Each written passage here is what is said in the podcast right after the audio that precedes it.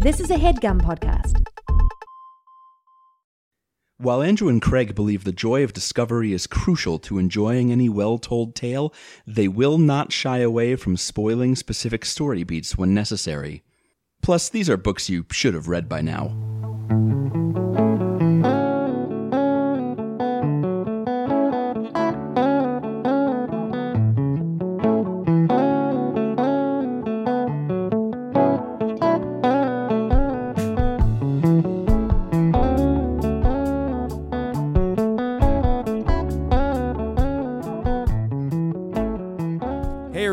To Sand by Me. It's a podcast about Neil Gaiman's The Sandman from the folks over at Overdue, a podcast about the books you've been meaning to read. And by those folks, I mean us. My name is Craig. My name's Andrew.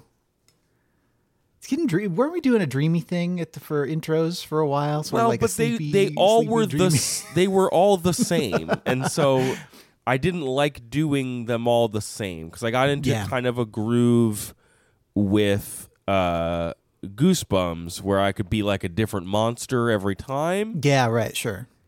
and this one like i what i could have done Mm-hmm. which maybe would have just been another goosebumps thing was Uh-huh. try to like each have a different dream that i'm having each time Be a different manifestation of Oh, the endless. Each, welcome to Sand By Me. oh, I just woke up and I'm scared. welcome to Or you could do like a, you could talk like you would talk without teeth in your mouth. Like if you had one of those dreams where all your teeth fall out. Oh, okay. what your teeth control a lot of stuff about the way your voice sounds. yeah it's it's teeth all the way down this is our Mm-hmm. bespoke uh graphic novel podcast about the graphic novel the sandman It's still audio podcast, but it's about a graphic novel. imagine us Mm-hmm. looking different each issue or sort but with of important different. markers where you could kind of tell who we were, like if our speech bubbles were both lettered slightly differently or something. Yeah, for sure.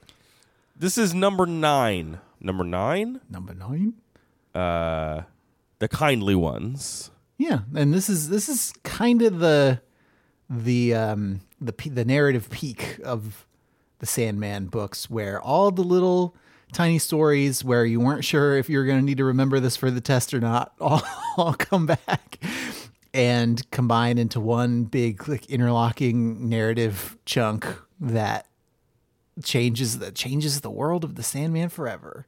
Yeah, true. Yeah. It- mm-hmm. It's not not telegraphed in where it winds up. The specifics of how it gets there were interesting to me as the person who have, who hasn't read this before. Mm-hmm. Uh, and yeah, structurally, both in a microcosm, I feel like this collection functions a bit more like a traditional novel or a traditional story that we are used to like reading in written fiction. Yeah, where it like starts in one place and then continues until it ends. Yeah, in, but- uh, in, it, in its at an ending place. and not just that because we've had a few of those but this one has like subplots that are paying off other things. They're not just setting something else up. They are weaving they're all like bubbling up into the main narrative that is the work of several collections that have come before it. Obviously mm-hmm. there are things that this collection is doing that it can only do because it is the ninth collection so far like because of where it is in the series. Right, mm-hmm. but both in a microcosm and for the series as a whole it is making good on this as a as a long work of storytelling where we've had a lot of fun with the one-offs which I don't even really like think about. It's more the parts in some of the chapter the collections that feel like they're advancing the story but it's like well we spent a few pages with that character we spent a few pages with that character and this is not a work of fiction that is like really concerned about like flagging those for you Mm-hmm. at least on your first way through it's it's way like- more subtle about that kind of stuff. They're like sort of edge pieces to the, the puzzle that is Neil Gaiman's The Sandman series. Like you aren't necessarily every time you read one of those little stories putting together one of the big important central Not at pieces all, that no. sort of shows you the picture of the story that it's trying to be. yeah but it's still like it's still important scaffolding. It's still achieving a vibe. Yeah. Yes. Yeah. And mm-hmm. and this collection, I think, we'll get to it, has like a moment where a character does a thing and it causes something else. There's a few of them actually, and you're like, "Whoa, cause and effect in the world of the Sandman." Mm-hmm. Whoa, oh, like right next to each other too. Whoa. and it, and it has, but and yet it also has all of the weight of the series coming towards it, which is kind Mm-hmm. of fun. This is not the end of the series. We have one more of these called The Yeah. Wake, which I suppose is appropriate and maybe is a bit of a foreshadowing of what we're going to talk about today. well, I mean, the whole thing's about sleeping, and so you wake up at the end. That's definitely what Right. it means, Andrew. Yeah, the wake. Like, you know, when you have the wake in the morning and you Yes. and you get up to take the shower. Yes, and eat I, the breakfast. when I get into my pajamas and I say it is time for the sleep, and it's time for the sleep. hmm I open my eyes and I say it is time for the wake, mm-hmm. And then I eat my waffles. This 8 a.m. time. 8 a.m. time for being the wake. I say every morning. uh, these issues, Andrew, do you have the issue numbers? I know that they appeared. Uh, they ran 1993 to 95, and the collection came out in 96, but I don't remember what the issue numbers Uh, were. issue numbers. This is a big one. So this covers issues 57 to 69. Nice. Okay, sure. Yeah. I bet he planned that. He probably did plan that. Neil Gaiman seems like a kind of guy who's who sees the number 69 is like nice. Nice. You know? Uh, the I mean, you can, he's he's pretty like highfalutin, but I bet he's not above being like, oh hey, there it is. Nice. the collection um the if you get the like the the 10 issue collection i'm not sure how this is included if you get like the omnibus there is a uh, vertigo jam number one called the castle written by gaiman uh, penciler Kevin Nowlan inker Kevin Nowlan um, a few other artists on that. And that is like a one-off tour of the dreaming that exists here, but it is not part of what you might consider the original Kindly Ones run. My cursory understanding of what Vertigo Jam was, like just based on looking up the issue online to read it, is Vertigo, as I think we talked about at the beginning of the of the Sand by Me project, Yep. is sort of a a little indie like. I don't want to say re- rebel, but like a, a little sub label within DC that is doing That wears a leather jacket and smokes. Yeah, that's, yeah, that's wearing a leather jacket and smokes and sits on chairs backwards Yeah. because it's cool.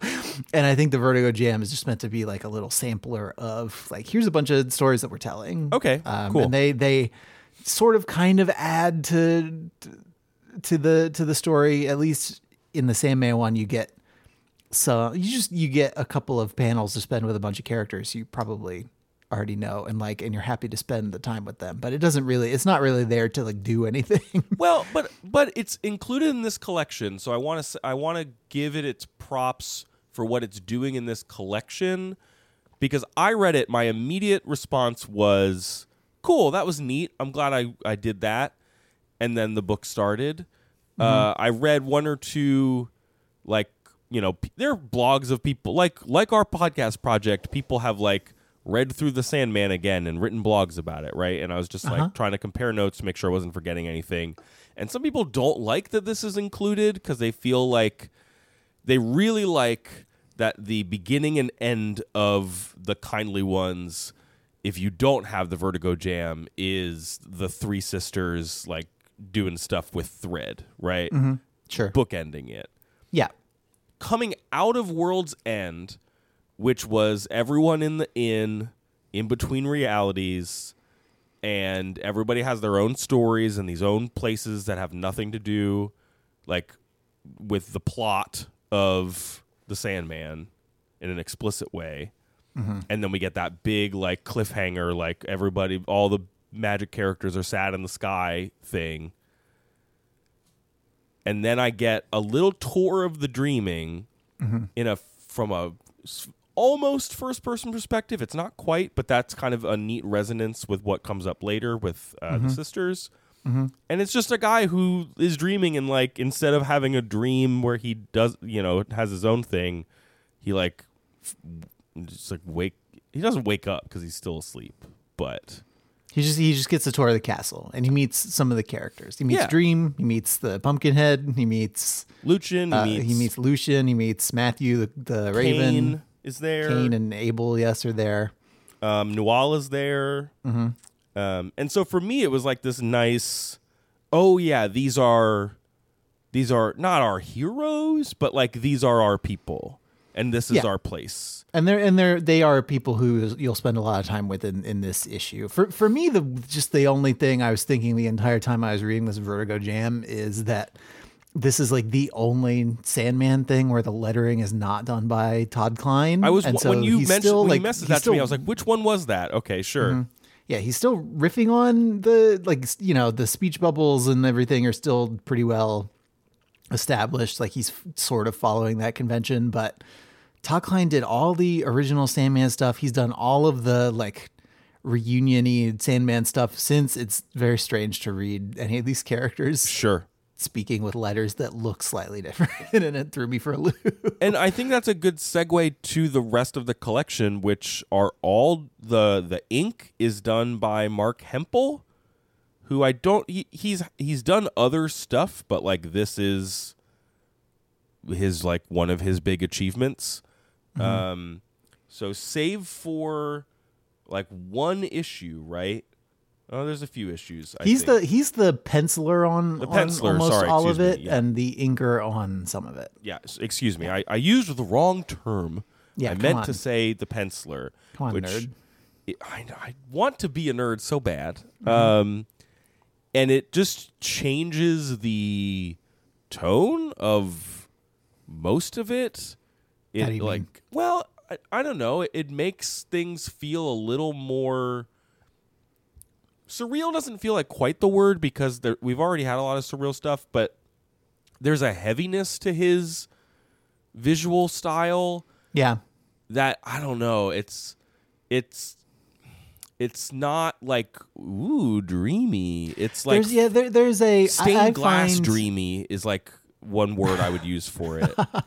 I I find that the like I like it by it, the way, it, but it is a very it's a very dis- distinctive style I think, but I I also think it is trying it's not trying to be as out there as some of the art that we've seen in some of the other issues. Sure. Like it's I think that these as the characters appear in these issues is like pretty close to what you would think of as their like canonical like on model appearances i think I think- i also he also does a thing that i like that some other artists who do comics work that I, that I read do where like if you get up close to somebody's face there's a lot of detail in there and then if you zoom out from their face Yes. it's just like two dots and a line like for eyes and a smile but still very like communicating a lot with Yep. those with that very simple sort of representation of what a face is I, I was careful in reading about it because I don't want I'm I'm sure that like any spoilers for the wake aren't hugely substantial,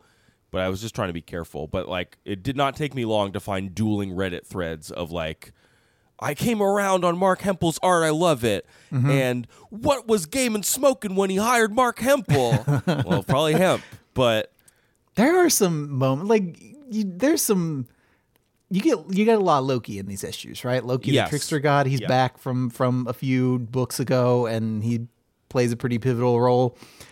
The Loki in here pretty pretty much the Joker. He's kind of just the he's, he's kind of twisted. Yeah. He's kind of just the Joker, and I can see why. and and everybody is sort of ha- is is sort of like that in in so far as their features are very exaggerated. Like I, I I could see why it would be not for some people, I guess, but Yeah, and and also like if you are reading it in sequence and you're like, "Oh, I'm so excited to get to this like culminating book and it is a brand new artist." Which I, I don't think it takes you to an entirely different universe, but it struck me right away as being very different. Um, and if you're just like, well, I, I don't feel comfortable right now. Um, the there's a few other issues like issue six is Glyn Dillon, Charles Vess, and Dean Ormston. That is the one that has those like three old ladies in the nursing home telling stories. oh yeah, more more people sitting around telling stories. Classic Gaiman. yeah, and then Teddy Kristiansen does some in issue eight, which I'm trying to remember what exactly that is. I'm flipping through the book in front of me right now. and I don't remember. Oh, there's some more. is- What is going on in this one? Oh, there's a lot more. Del- there's a different delirium stuff going on. It's an interesting design, huh? Oh Why yeah, is it's it like that this? one is that one is um it's like it zooms out a little bit to give you like everything that happens in a week to Morpheus and around like Thursday-ish you catch up to where the story had been at that point. Yes, you're right. Yes. Mm-hmm. Okay. And there's like a there's like an interesting rendering of the Corinthian because he's back in that one. oh yeah, too. he's back. Um, He's been re- he's been recreated.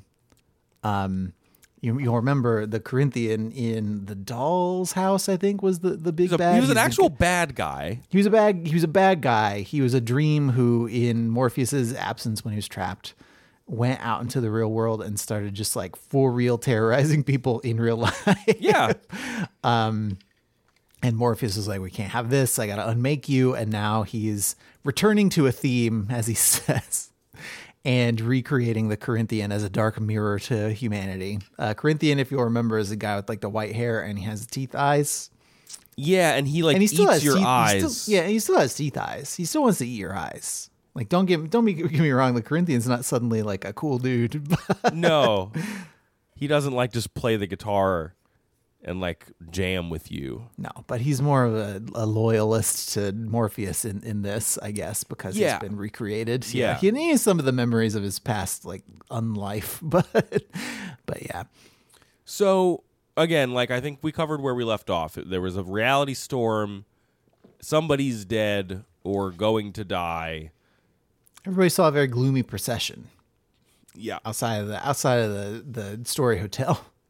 And this book opens up with the three sisters who we met as like I think at the close of our last episode, Andrew, I tried to draw a distinction between the Furies and the Fates.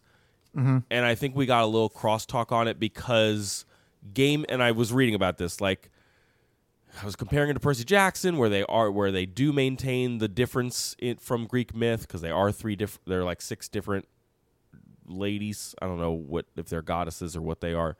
Uh, but there's three fates. There's three furies, and Gaiman is like, nah, there's just three ladies, and every instance of three ladies in myth and history are the same ladies. If it's you know Arthurian legend, if it's Greek myth, if it's Greek myth again, they're all the same ladies. Yeah, it's just three ladies. How many groups of three ladies do you need? Really? Do you Yeah. uh, and so this, these, these books are all about how people can just have like different aspects of what they are. Who's to say they aren't the same ladies? yeah, it's a cool way I to think you. I think you had said fates to refer to them, and it's just not. It's not how they're ever. I don't think directly referred to in these They're not. What in is these pages. What is tricky is that they do what the fates do, which is they do that thing where they cut the string and they they're weaving the string, and that's that's what's happening here, and that is not what the Furies do. So like I Mm-hmm. was confused that he would. I didn't know that he was stacking them on top of each other like that. sure? Um, but yeah, they're the ones who, and because you have Destiny with his book, which is also kind of what the fate. Anyway, um, they're dealing with their string. They're talking about Morpheus.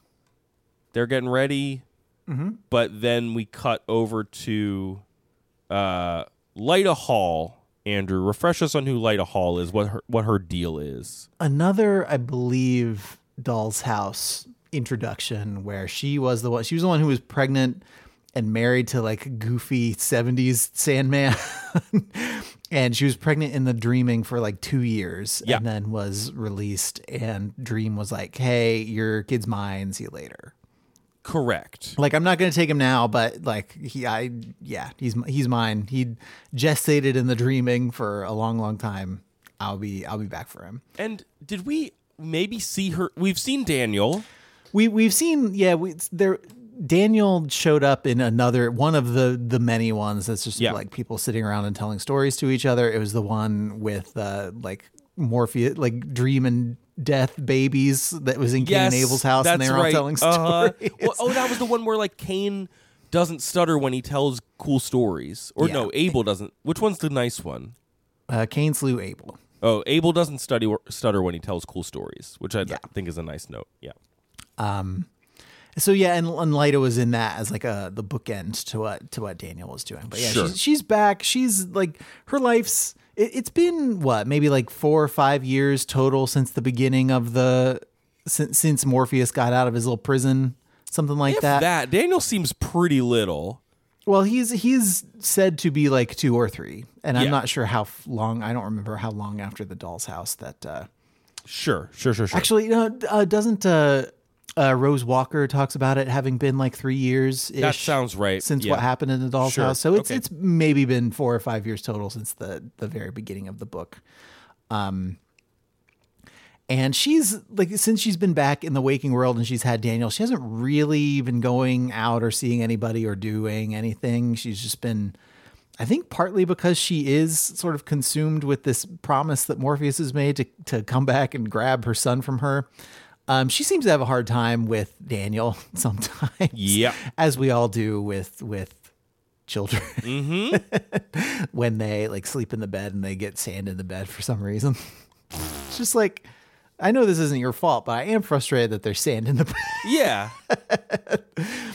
Um, she is she is one of her friends has like talked her into going out to try and get a job with with somebody and she has left Daniel home for like a night and suddenly in the middle of this job interview she gets this premonition that something has happened to Daniel and she rushes back home and Daniel is not there. And this is sort of the inciting incident for the entire book. Like you, we do get a little bit in the dreaming. So the thing that I the, the I think the Vertigo Jam thing kind of is is maybe a little redundant even in in this book. I kind of maybe might like it a little better without it too, both because of the bookend and because most of issue 1 is just like Matthew flying through the book and like visiting with all the important people in the dreaming that we're to spend time with later in the book. Like he he's flying around looking for Morpheus. He talks with Lucian for a little bit. He talks with uh, Pumpkinhead for a little bit. I think he might talk with Nuala for a He little bit. but does. He kind of fair hits point, everybody who's fair big. Um, point. Fair point. I don't agree, but fair point. Fair point. Well, I fair mean, I but I, they they both create a vibe of you know just checking in so that everybody has a really I-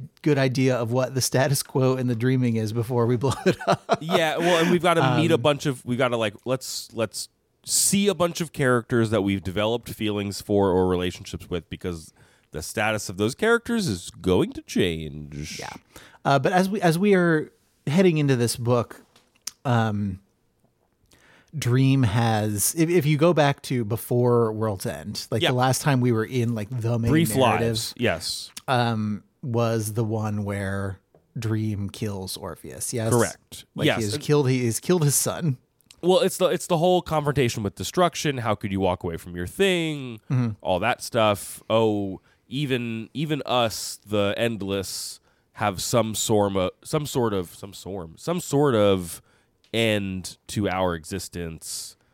And also, I should probably kill my son and relieve him of what yeah, he's been. I feel I feel bad about not killing my son when he asked me to kill him, Yeah, weird. even though he was kind of being a little baby jerk at the time. yeah, well, Orph- that's Orpheus's thing. I like. That's I I feel like, like, Greek, Orpheus from Greek myth, but that is his thing. Greek sons. What is it about these these people like Orpheus, Telemachus? They're just little whiny, they're just little whiny babies. just get over it, snowflakes. Note to everyone in Greek myth: don't have a son. well, don't They have a bad son. You can have a good son. I guess. Just all Are the there sons good we ones? know about are no good. I mean, Odysseus is kind of a son, right? We meet his dad. Um, who is And his dad's also gets strong and gets all oily and kills a bunch of suitors. who is Neoptolemus's dad? I don't know. He's Neoptolemus. That's my favorite ice cream, though. That's the kind with the chocolate, strawberry, vanilla, right? oh, he's Achilles' son, and Mm-hmm. yeah, he tastes like strawberry. And chocolate and vanilla. Yeah, at the same time, if you scoop it right. Um, he's okay. I like Neoptolemus fine. Anyway, But the, the status quo in the dreaming is that it's all it's just like gray skies. Like maybe it's gonna rain, maybe it's not. It's like the most irritating weather to plan for, and it represents a sort of tension that all the characters who live in the dreaming are feeling. Yes, feeling. Like yes. Morpheus is is feeling pretty heavy about having killed his son. And I think you know, knowing what the we next thing he does is remake the Corinthian. yeah, knowing what we learn later, I think he is he kind of suspects maybe what is coming and is just like not feeling great about it. But Yeah. yeah, every everybody is like, man, you seem pretty down. I I know you usually get down when you like break up with somebody, like a human person who you've fallen in love with, and then she can't love you the way you want because you're an eternal like god and they're just a person. and then you break up, and then everything's rainy for a while. But this is this is like that, but it's a little different. Yeah. So so that's kind of the established mood of Morpheus the Dream King. Yes. Then we have Lyta Hall and Daniel gets stolen. That's kind of that's the inciting incident. And then Yep. what is the thing that happen what what happens next after Daniel gets taken? I know we meet the gets we meet taken- the the weird Joker cops The Joker cops- and pretend to take statements Oh, from and everybody. um, so so like that keeps that plot moving. The other main plot that kicks off is um, Cluracan comes to the dreaming, the fairy guy the fairy the fairy lush. Uh, Everybody's favorite fairy lush. who during that whole ex- like book where Morpheus was going to sell the keys to hell or whatever, um, Cluracan left Nuala there as a gift Yeah, from yeah. Titania. And he was also in he was in the World's End Hotel. Yes, he well, was, very much so. And so we, even though the World's End He's the through issue line there, yeah. yeah, even though the World's End issue ended with like this vision of this procession, um, it's clear that this book is taking place after everything that happened in, in World's End. So that Because he, Con- yes, because he says he's like he told Titania, or he tells the fairy, Titania the over, fairy queen, yeah, over the course of this book Mm-hmm. about his vision. Um, and so I think that's the he's going to go. I believe he tells her off screen, and she sends him to, go get the Nuala, dreaming to get Nuala. Yes, that's the There's a cool bit where he just barfs up a deer. and I guess it's his nemesis. It's his nemesis now. It's the one weird thread in this that never gets pulled. Not in, at all. In this book is like Cluracan the weird fairy lush wanders into a room of like white mist that represents like pure dream stuff. he wasn't supposed to leave whatever like hallway. He wasn't he supposed was to in. leave the path, which Yeah. we'll come back to later because the dragon guard, like the door guardian, refer- refers to the "don't stray from the path" thing in like a sit cool way. Cool, later. cool, cool. Um, but he strays from the path. His throat itches, and he pulls out this big like stag that then charges at him and then dissolves. And Nuala's like, "You idiot! You just made your nemesis. You stupid, dumb, you moron." I guess the other thing, did we mention who was supposed to who was babysitting Daniel? Was Rose, Rose, Walker was, yeah, it was Rose. Because we're gonna get a was- whole Rose Walker plot here too. yes, yeah, who uh, was living who again the doll's house. Rose Walker, Yep. um, the who was the granddaughter of Unity Kincaid, who was the woman who went to sleep and didn't wake up And got impregnated by delirium. uh, by desire. Oh, desire. Excuse me. Yeah, Yes. yeah, yes. yeah, Yes. yeah. Yes. yes. I mean, I don't, I don't know if delirium has any progeny anywhere, but ooh, that would be there'd be some wild kids. at. You're you are correct. Yes. because we'd meet delirium in this in this book and she is like turned into what like 111 rainbow fishes or something because she wasn't rules. yeah there are a lot of good uh, delirium Delirium is this that it- i have like a lot of the endless. Delirium is a great case study in uh, effective screen time leading to like really good feeling. Like don't she like most of them, they do not overstay their welcome. You see her, and it's like if a whole book was like this, it would be a lot. And Gaiman, you know, for a big sprawling text like this, if you zoom in, there is a lot of really impressive restraint. Uh, Anyway, so okay, we're we're moving on the Daniel thing. There, yeah i'm just my i think my favorite delirium beat and this comes much later i wanted to talk about Oh, yeah. it but we have we have to we have to know too Oh, much that we haven't talked about yet to get there the so the main thing with the Cluracan plot is he has come to get his sister back. She was a gift from Titania, so a gift slash bribe slash question mark. Yeah. Nobody's quite sure what the purpose of leaving here her here was. Um, and so Morpheus is like, and they, he's kind of like, okay, I guess if you want to leave, and she's not even sure she wants to leave, but She kind of doesn't want to leave. Like she likes kind Morpheus.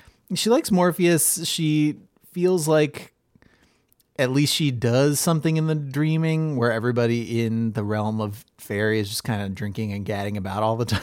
Yeah. um Yeah, and then the, the one other thing we haven't we we I skipped over that we need to just re- remember for later is when um when Lyta goes for that job interview, she is in a bar called the Lux, Yes. which is like the bar that like Lucifer owns with That his, was- with his like handmaiden slash Yeah. side piece Mazikeen. Yeah. And I think I think this is the part of the the Sandman mythology that does make it through intact to the Fox crime drama Lucifer. Oh, neat. Okay. I think the Lux is part of the lore there. Um, I was yeah, he's trouble. he's just like playing he's playing piano in the in this bar. I was having trouble tracking that throughout because it is one of the subplots that doesn't bubble up all the way to the top. Like mm-hmm. Morpheus doesn't wind up in the club, Delirium does. But um so I was just kind of like, okay, that's just that's interesting. That's I do like Lucifer, so it's fun to see him. Um, yeah, it's nice to see him.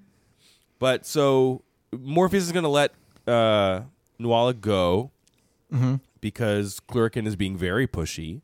Yes, and for her service, he gives her a little crystal Yep. uh, that she puts around her neck, and he says, "You can call me with this anytime, and I'll give you one boon." And what's what could possibly go wrong? Nothing. Nothing. Could Nothing at all. Like this, I do.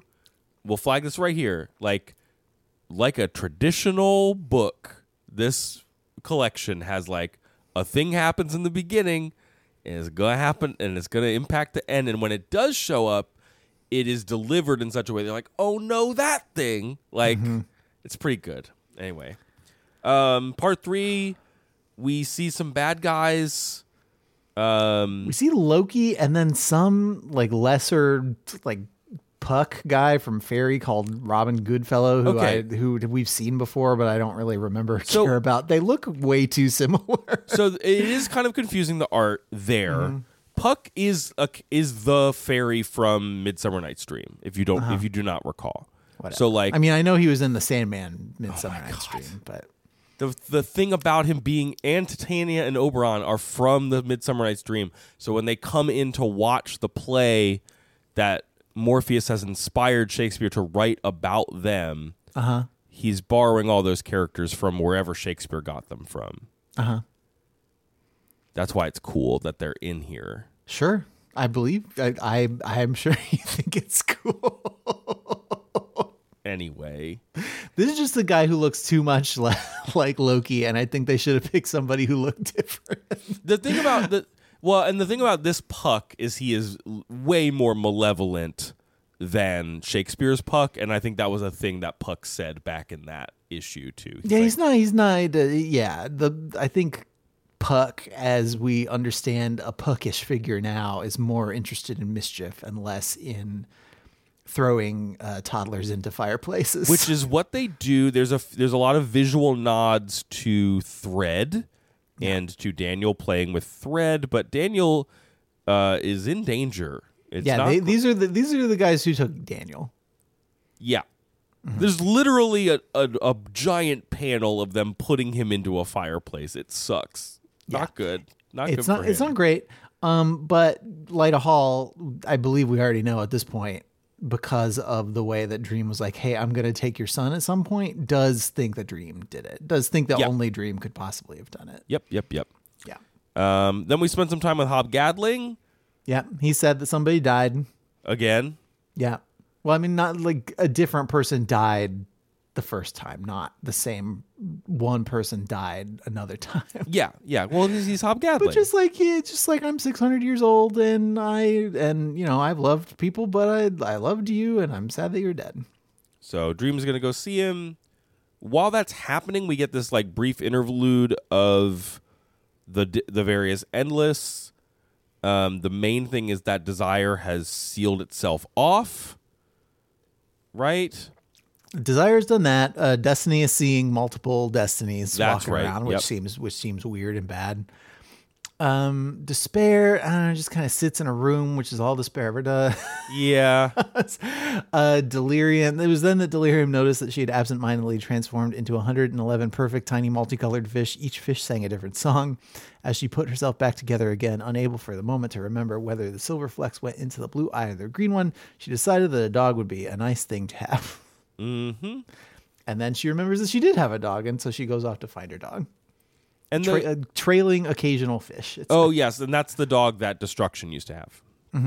Um, and the conversation with Dream and Gadling is mostly about the like concept of revenge, because Gadling is like upset about this woman who died because it was like a car accident or something, and Morpheus is like, I don't know about revenge. Generally, Mm-hmm. yeah, it seems mm, it's not ideal for revenge. uh, and then he just kind of leaves. Mm-hmm. And Gadling, oh, that's right. Gad, oh, the art here is pretty good. I will say mm-hmm. when Gadling is like, it's in this like snowy village, That's very snowy. and people are kind of like their their images are being taken over by the snow, which is really well done. Um, and he's like, "Listen, uh, Lord of Dream, uh, I know people kind of start to smell when they die, and I when they're gonna die. I know this because I'm hundreds of years old, and like you got the stink, bud. Careful." Yeah. And Morpheus is like, all right, I will be careful. Uh, here is where here's where starts Lyta's true descent into madness, where Yep. she's kind of losing it because Daniel's disappeared, um, is alienating the couple of people that she does know, and just kind of like wanders off, kind of unable to sleep. Um, this is after these the Loki and Robin Goodfellow disguised as these two detectives come back and show her a picture of a charred infant. And Yep. she's then they're like, yeah, Daniel died. And so she blames And- Dream. Yes, at that point she totally loses it. Um, and the art the art is very good through this section too. It like you know it, it gets more uh, distorted and unrealistic as uh, Lyta's mental state kind of Yeah. deteriorates. I would say it's kind of like it's, it's yeah, I don't know. There's a lot of like Picasso like kind of canted angles. I don't even want to cite specific artists cuz I'll probably get it wrong.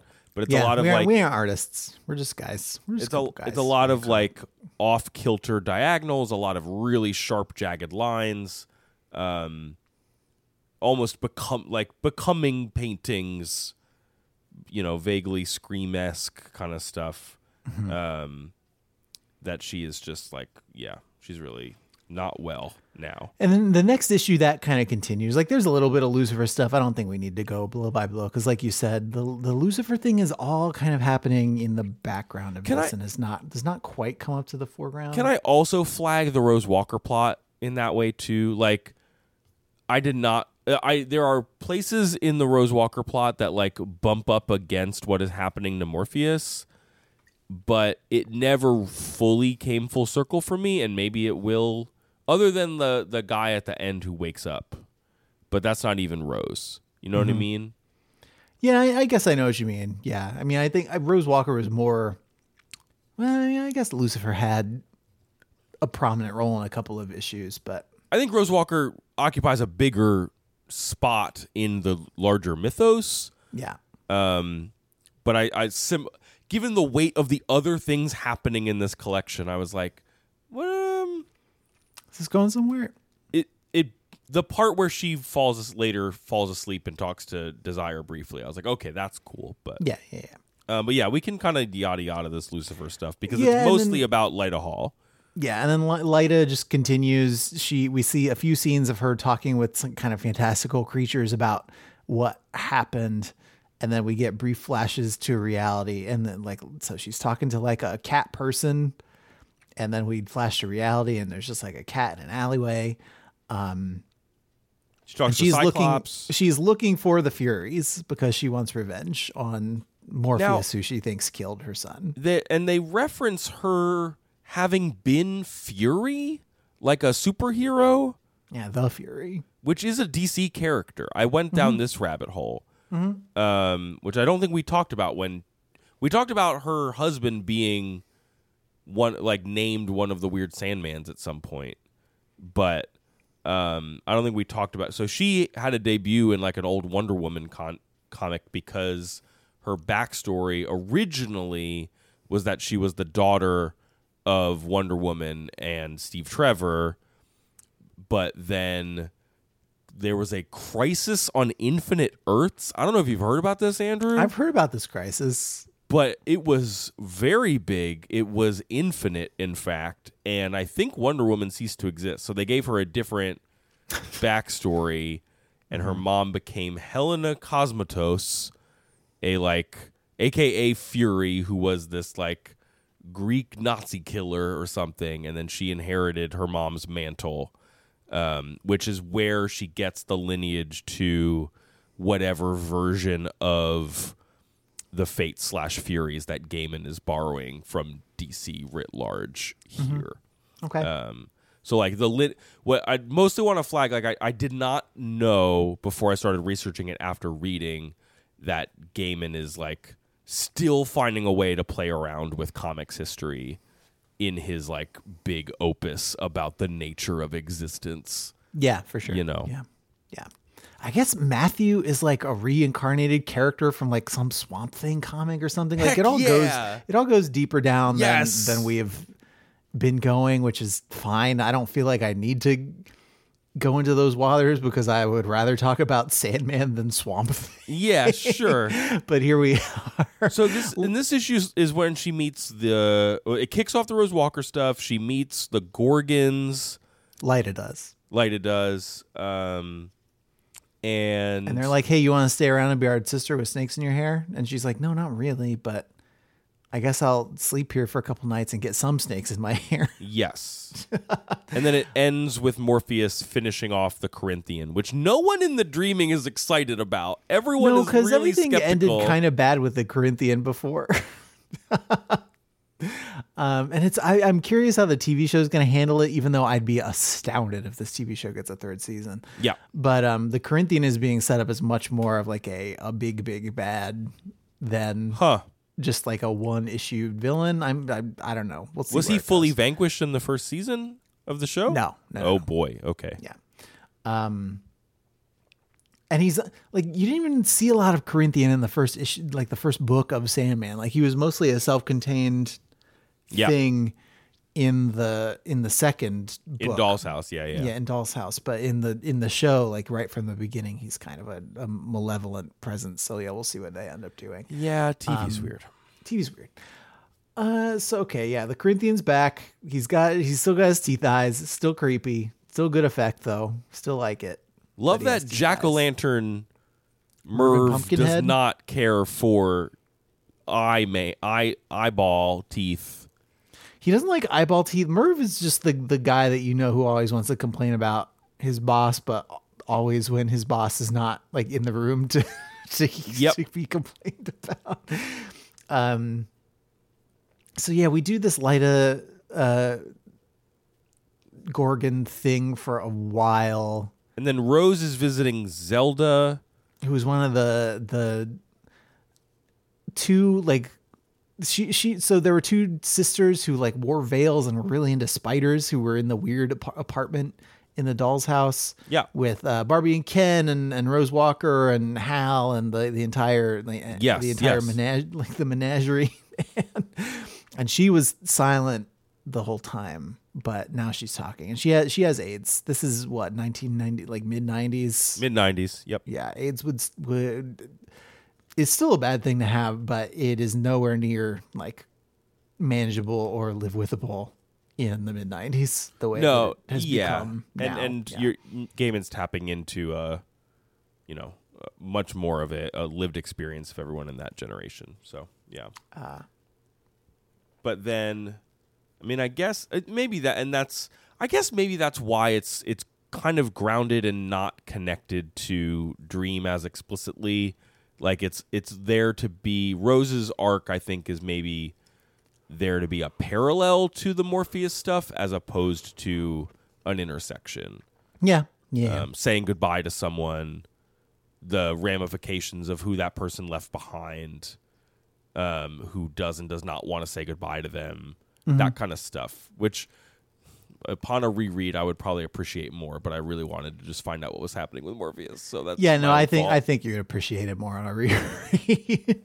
I think it, it comes across more as, yeah as as a parallel thing and also a you know this is this has a million calls back to to Doll's House in it like it's a way to close the loop on a bunch of characters who we sure, fair enough. in Yep. that issue like it's it's a way to it's certain I don't think it leavens the the Morpheus stuff It because it's not it's still pretty heavy in and of itself but it does like pace it a little bit more like That's a good- like yep. it, yeah it makes Yep. you wait a little bit more in a way that I think ends up being satisfying Yep. uh Dream has resurrected the Corinthian he gives Corinthian and Matthew a mission go find what what happened to Daniel Yeah, Matthew's not excited about that.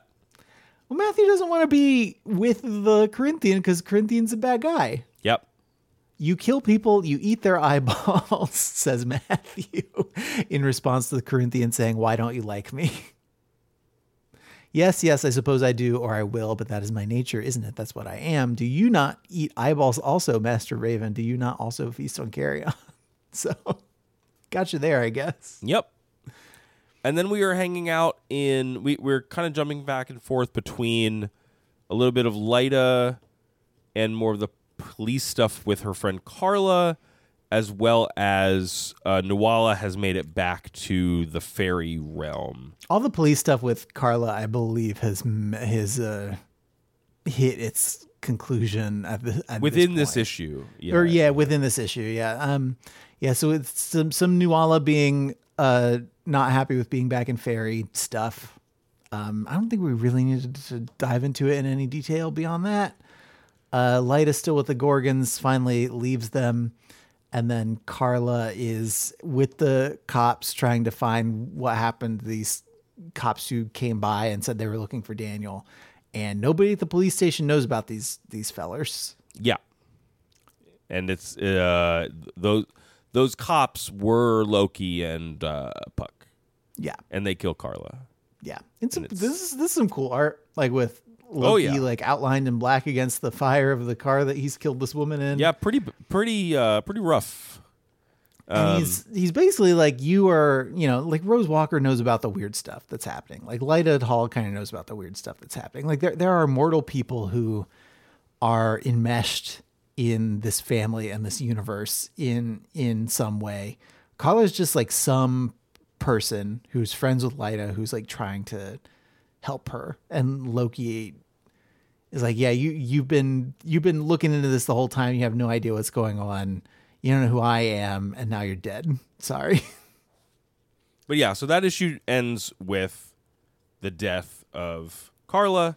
The death of Carla and Loki like getting his motivation for why he's doing anything was like if you'll recall at the end of the like the The hell key to hell Yep. the key to hell sweepstakes that Morpheus ran uh Loki had like he, he had been freed from his prison to like come to this confab and he being the trickster god had tried to trap somebody else so he could be out and about in the world uh, Morpheus discovered that this has happened and makes a like figment, like a dream guy who can sit in Loki's prison and get snake venom dripped in his eyes. And so Loki owes Dream something. Yeah. And Loki is upset about it and he refuses to to owe anybody anything. And so that's why he is that that is why he is upset at Morpheus. Yeah. Because Morpheus did a nice thing. So why don't I kill this him. kid? Yeah. Yeah, he sucks. Loki. I mean, Loki. The point is He- the point he- of Loki is that he sucks. He high key sucks. It's, there's nothing Loki about it. Yeah, you got to that joke before I did. You're welcome. It's okay. Um, part six kicks off with a lot of. This is the one with Rose going to England. She's visiting the guy who is also caring for Alex Burgess from I the bet I bet that I bet this issue was torture for you because it's Rose Walker and there's no Morpheus and there's no dream and there's nothing happening and then they get to a story It wasn't where they- torture. where even where even the art style changes, and it's like, oh well, great. If they're doing if they're doing its whole own art style, it's gonna be a whole thing. Where's what's happening to what's happening to Morpheus? no, it made it it made it less sticky for me. I didn't Uh-huh. I didn't not enjoy wait. Yeah, I didn't not enjoy reading it because there's a part in the story where all the the guy has like spurned his wife and then all the kids come back as birds Little harpies and just kill him and kill him. It's a very intense story and there's also there are three ladies in this old person's home and that's, you know, we know what Gaiman likes to do with we know what ladies. happens anytime three ladies get together. Yeah. Um, but I was, I think I was not prepared to process like what this, how this fits in as I was reading it because I knew that I still had more book to go. And, but there is a, a really great frame of the eyeballs of the three ladies. Um, that feels very reminiscent of the of the Weird Sisters elsewhere in the collection. So, um, Yeah, like less like they're all old ladies, and the the thing about the Furies as they are normally depicted is there, there's Three like different- one, yeah, yeah. one young blonde hot one, and then one sort of middle aged school school marm one, and then an old one, yeah, yeah. like an old crone one, and this is less like that. But yeah, I don't think it's a mistake that it's three ladies. Nope, not at all. We're sitting around talking about stuff. Um, Uh, the big takeaway really from this issue is we just like the same.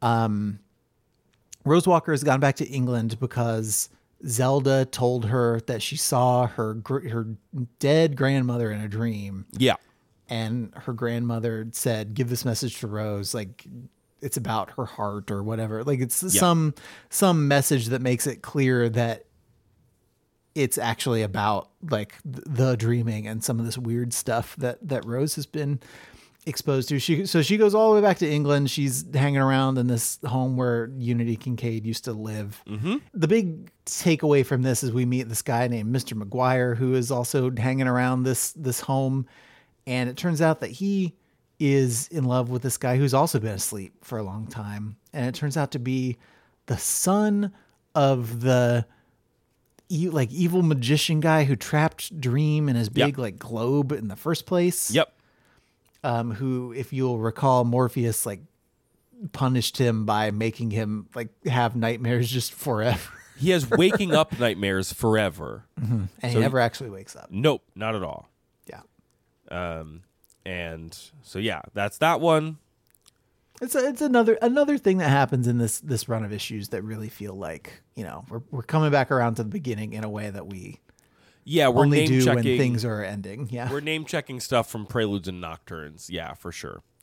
Um, then we get a check in with Thessaly, Yes. who is from what's the is it Game of You is the is it's the like one five. It's five or six. It's the the weird one with Barbie and that in the Yep. land. Game of You. Yep. Yes, and um, Thessaly is the witch who helps them go into the and who loves the moon? Who's a TERF, as we've Yep. established. uh-huh. And then off screen her and Morpheus bang or whatever. And then next time we see Morpheus, I think in the beginning of Brief Lives. Yeah, he's sad about a breakup, and I guess this is yes. it's about. Yeah, And this is who it is. yeah. Um, and so she is out hunting for Lyta Hall. Mm-hmm. She's calling herself Larissa. I don't really remember why she cottons on to to Lyta in the first. Obviously, she's keeping track of Dream, the, but you get the information later. It's her, like she had made some kind of a deal with the Furies for a couple thousand extra years of of life. oh yes, yes, and yes. you get the you get the sense that the Furies were like, "Hey, find this this woman's physical form and protect it because it's going to be the thing that is like powering the hurricane of our vengeance." Yep, true. Yep, yep, yep. yeah. Um, the other plot that's moving forward is that Morpheus has met. Uh, Odin has come by and been like, um, where's Loki though? Yeah, you freed Loki, huh? Well, you know, I'm not mad. I'm just disappointed. And Dream takes it super hard Yep. that Odin is disappointed in him. Yeah, he seems to really respect Odin. Actually, Mm-hmm. I like Odin's hat. I love Odin's whole deal visually. There's also a cool like, I don't know. Dream gets a cool coat with like fire on it for some Yeah, reason. Yeah, we've seen a coat not dissimilar from like I think Dream's So, so this recall like there there was some story about remember the the one about um the king of like the Oh, the the- caliphate. Yeah. yeah the caliphate and he like and he had that orb and he like demanded that dream come to him or he would release all the nightmares in that orb. The, the costume that dream is wearing here briefly looks a lot like that one.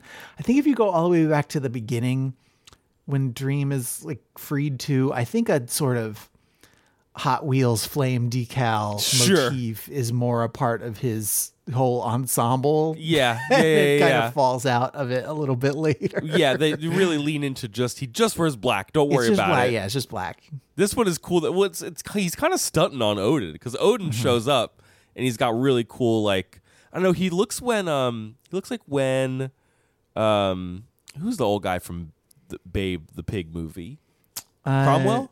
Yeah, Cromwell. It's James what it's like when he shows up on Succession the first time. He's like this mm-hmm. old like bog guy. He's just like It's made like of when he earth. shows up in a Starbucks and glues himself to the counter because of, Well, James Cromwell rules. First, of- he might be Odin also.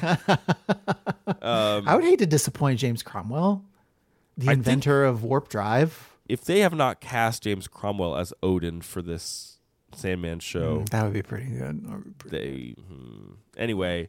Zefram Cochrane himself. While th- so that's happening, then there's a brief uh, visit with Delirium and Destiny. The mu- the multiple Destiny thing is still sort of happening. Yeah, and she asks him, you know, what I'm looking for my dog, and I also look at that statue of Dream. He looks pretty sad. Should I go help? Yep, And Destiny simultaneously tells her to help and not to help, which is love it. yeah, which What a cool brother. what's going on with Destiny right now. Thessaly makes a protective ring around Lyta Hall and Yep. just going to sit around reading a book uh, while Yep. Lyta, just keeping Lyta's Lyta alive while she continues to look for the Furies. And this is the end. At the end of this issue, she finally finds the Furies. I mean, Dream does briefly visit uh, Gilbert Fiddler's Green Yeah, and disappoints him too. and Dream's like, why am I disappointing everybody today? This sucks. Yeah. Yeah. But the big thing is that she is now awakened. Well, because she is coming to them with I was the Fury. I would like vengeance now. You can help me with my vengeance, right? And they're like, eh. And well, then, then they're like, well, we we avenge blood, blood stuff, and she's like, well, he killed my son, and they're very carefully like, even if he had killed your son, which I'm neither going to confirm nor deny, we couldn't do anything about that. He would have to have killed one of his own family members. And she leaves and is like, oh, okay, thanks for your time. And then they come to the door and are like, "Oh, hey, actually, he did kill his son, so it's cool. Let's let's get some vengeance on." Yeah. It's it's very um the the play I'm familiar with with that has the Furies in it is Orestes, um that also has a similar like you killed someone in your family, um sort of thing. But yeah, so they're they're willing to take on her not, like- case, I guess. What maybe you got a better sense of this, or like it's in some Shakespeare play that I don't know about, or something. Like I don't hundred percent understand why, if Morpheus killed Orpheus and that's what they're mad about, why Lyta Hall is a necessary catalyst for this at all. I guess we just kind of have to accept that she is. I think we kind of have to accept that she is. I think and- maybe like maybe the Furies can't do anything in and of themselves. They have to be like asked by somebody, and this is just like a this is just a, a thing. This is just a thing that they contractually need before they can start raining vengeance down on Morpheus's head. But Yeah, it's it is unclear why they wouldn't just do it anyway, mm-hmm. and maybe they would do it anyway. But now we have someone who's giving them pretext to do who's it? giving them pretext and who's like knocking on their door.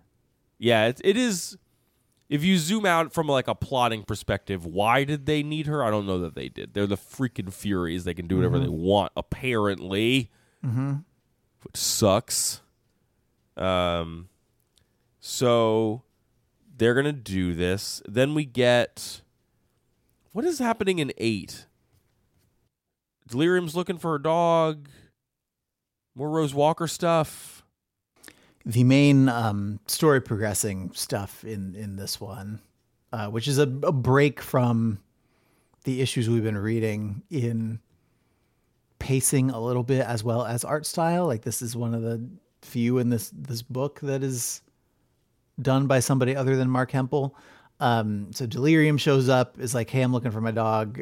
Also, are you okay?" And Dream is like, "Don't worry about it. I'm gonna send here. I'm gonna send you with a, a, a small but highly conscientious nightmare to help his sister find her companion and send them on their way." Yeah. Um. Rose more Rose Walker stuff where she uh has sex with the The lawyer. lawyer the yeah the lawyer for her like estate mm-hmm. uh some corinthian matthew stuff where they track down carla's corpse and the corinthian eats her eyes and sees her what you know he sees her last vision which is of loki blowing up her car um And then we get the Furies in the Dreaming. That's Yes. the big thing. that's the that's the big thing yeah and the the thing to know if you've never read these and to you know enjoy it when you get there is that all of the fury stuff in the dreaming is first person pov like they're in doom. It's cooler than that. But it's sort of like they're in doom and they are like every time they are talking to someone if it's a frame that they are like talking in for the most part you are if you're seeing anything of them you're seeing shadows of them Yeah, it's shadows. And then they get um their speech bubbles are rectangles with red yeah like fuzz around the borders. yeah like a thread around the like they look like they look mad. I don't know if it looks like a thread to me. no it looks more like blood yeah yeah yeah Yeah. yeah They're just they're just mad. It looks like they're mad. but they take out is it the griffin Yeah, the griffin, one of the three uh, things that guards the door to Dream's castle. They're like, "Hey, uh King doesn't want you here. Get out." And Griffin says, "Run away, lady. Run very fast." And the Furies are just like, "Hey, you are old and you're dying." And then the Griffin dies, and it's very sad. it's very sad um it's very upsetting Yeah. and then Dream says, you know, let them in. They can't do anything. The dragon says, I'm honor bound to warn you to stay on the path through the castle. Straying from the path could mean your destruction. You killed my friend, woman. Stray from your path, which is just the it's very good. it's very funny Uh, they pass. You see these kitties playing cards as the Furies are entering the castle. why are those kitties playing cards They're just little dream kitties who are just playing cards. I love these little kitties who are playing these cards. i don't know why they're playing cards I don't know, but I love it. I'm just noticing it just now. It's very cute. Uh, And that's kind of like where this one we get a little bit more Corinthian, a little bit more Rose, um, and then it ends on uh, and on Sun's Day they held the first funeral, and there is an empty grave that presumably the Griffin is going and into, the Griffin is going in. Yeah. or maybe not empty, but a, a freshly dug grave that the Griffin is going into. Um, but you flagged the thing where like Morpheus is there, so ostensibly things will be okay. Yeah. But he's also not being super like active or No, striking out against the Furies. That he just checks in with Corinthian and Matthew and is like, "Hey, have you found this kid yet? Because this lady is really mad at me Yeah. for no reason." well, and when they come through the door, he's like, "Oh, Lyta Hall, come in," and they're like, "We're more than Lyta Hall. We're the Furies." And then there's like a you know picture in your brain that like hard guitar plays or something, you know, rockin' solo or something. yeah, rockin' solo. Uh, She's Han's cousin, Han's cool cousin, rockin' solo. So th- he was also alone. That's why he took the name. Um, mm-hmm. So then the next issue kicks off with more Rose stuff, and Rose is going down to this cellar, and it is the place where Dream was kept Yeah. in the first book for mm-hmm. 60 years. Mm-hmm. And she falls asleep there and meets Desire. Yeah. And Desire's like, hey, I'm your grandparent.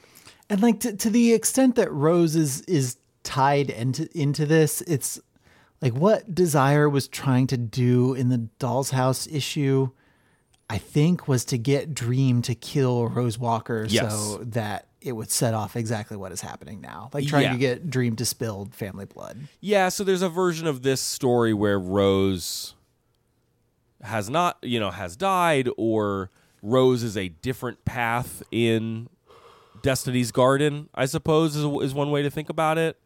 Um, but also interesting that Rose meets uh, grandparent Desire after having that like weird fling with the lawyer and being like really pissed about or or is going to be really pissed. I don't remember what the sequence is, but like is not happy with that that aspect of her yeah, life. is, is not happy with that aspect of her life. yeah, um, and that's kind of it. Like that doesn't.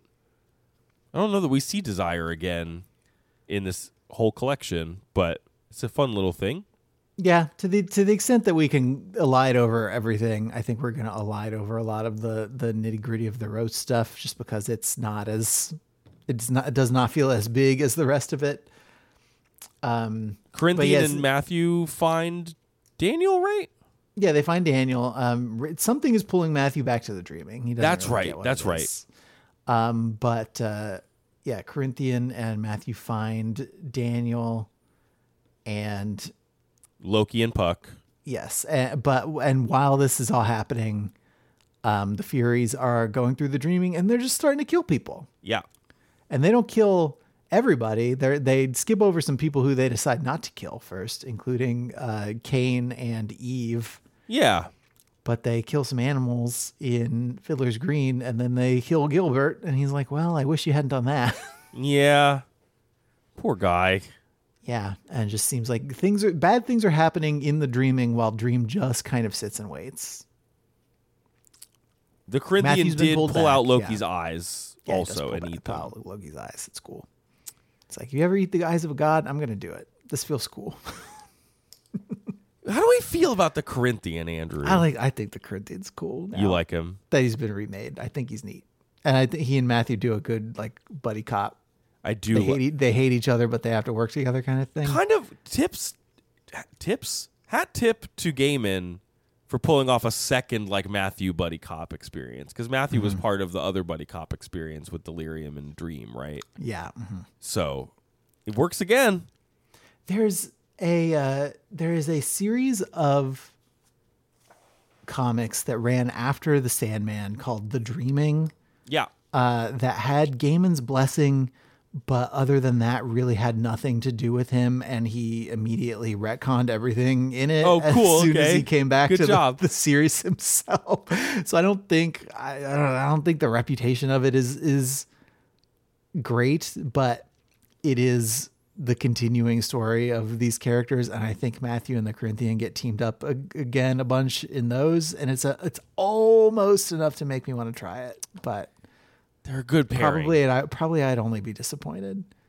Yeah. in general, we'll we'll talk about this more in the wake episode. I think because that's also going to be sort of denouement for the Yeah, for, the for our series, yeah. experience with this series. I just think any any revisitation of this material that anybody has ever tried has only been disappointing, and I have some theories about why that is. But Mm. Okay. Cool. Yeah, because I've read none of it, so you can tell me how you feel. yeah, Um, Dream visits Thessaly briefly. We get some clarification on their relationship. and also why Thessaly is protecting the body of Lyta Hall because Yeah. Morpheus has come and is like, "Fine, I don't want to, but I'll kill her because she's messing stuff up in the dreaming." Yeah. And Thessaly's like, "Well, haha, you can't." And then Dream uh, leaves and then blows up all the windows in her little apartment. Do you think that this might be an explanation to what you just what you asked earlier, Andrew? Do they need to enter through her dream? oh, maybe, possibly. Maybe that's kind of what it is. Maybe. because they if they just walked in on their own, he could just be like, "Nah, Yeah, maybe. maybe." Um, but yeah. So, God, and what is up with all the what is up with all the ravens, Andrew? Why are all the ravens? All the ravens are showing up. Like, it, there's a. Isn't there a thing about ravens like showing up where there's ba- about to be a battle, like as a sort of oh, they, they prelude talk to about the that. battle yes. almost? Yeah. Yes, they talk about that. Where like there, there's going to be corpses to eat Yeah, because usually the the dreaming, as Matthew has said, is a one raven at a time sort of gig. Mm-hmm. But suddenly, all these other ravens are showing up here, and Matthew himself has been pulled back here against his will. 10 opens up with the Corinthian finishing off. Well, so nine. Th- this issue ends with the Corinthian pulling the string down and getting Matthew back. Yes. after he's eaten Loki's Getting Daniel back. Yeah, and- yeah, yeah. Dan- Daniel back. Yes, Yeah. sorry. Um, but then it opens with him, with Puck running away back to Fairy. And we're going to close the book on Loki here, I think, right? Because Odin and Thor are going to show up. And they're going to take him into the earth and strap him back and strap Loki back up and punish him forever. Yeah, they take Loki back. He's he's getting the punishment that he deserves for doing all this bad stuff. So Yeah. I guess good for him. Uh, the Furies kill Abel, which Cain is very upset about later on. He's like, I have a contract. He's He only, only- I can do it. only I can kill him. They aren't even family to him. How did what right do they have to kill him? Uh, and then this is where we get to uh, we get another little bit of fairy like Cluracan is here. Uh, Nuala is just wandering around without any of her glamour on and is scandalizing everybody. Uh, Cluracan puts some glamour back on her to get her out of trouble, but she's like, "Listen, this this life does not do anything for me anymore. I kind of want to go back. I kind of want to leave and go back to the dreaming." Yeah, it's this depiction of the fairy like culture as this like superficial we can use magic to be hot and be happy and she's like no i've had real emotions and like this isn't how i look all the time and i'd rather just be who i am all the time instead and her brother and like Titania doesn't like it. Her brother casts the the glamour on her to make her look like better and she kind of hates it.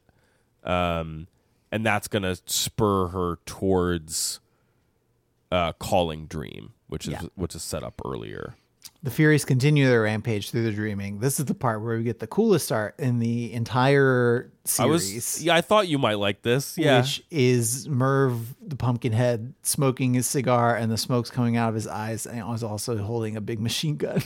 going full rambo Me, lady, I'm your worst nightmare. A pumpkin with a gun. well and then they say we are the kindly ones we are the eumenides and he says yeah well eumenides this and then he dies, unfortunately. But Yeah, he tries to shoot them with bullets, and the, the bullets go back at him, and he dies.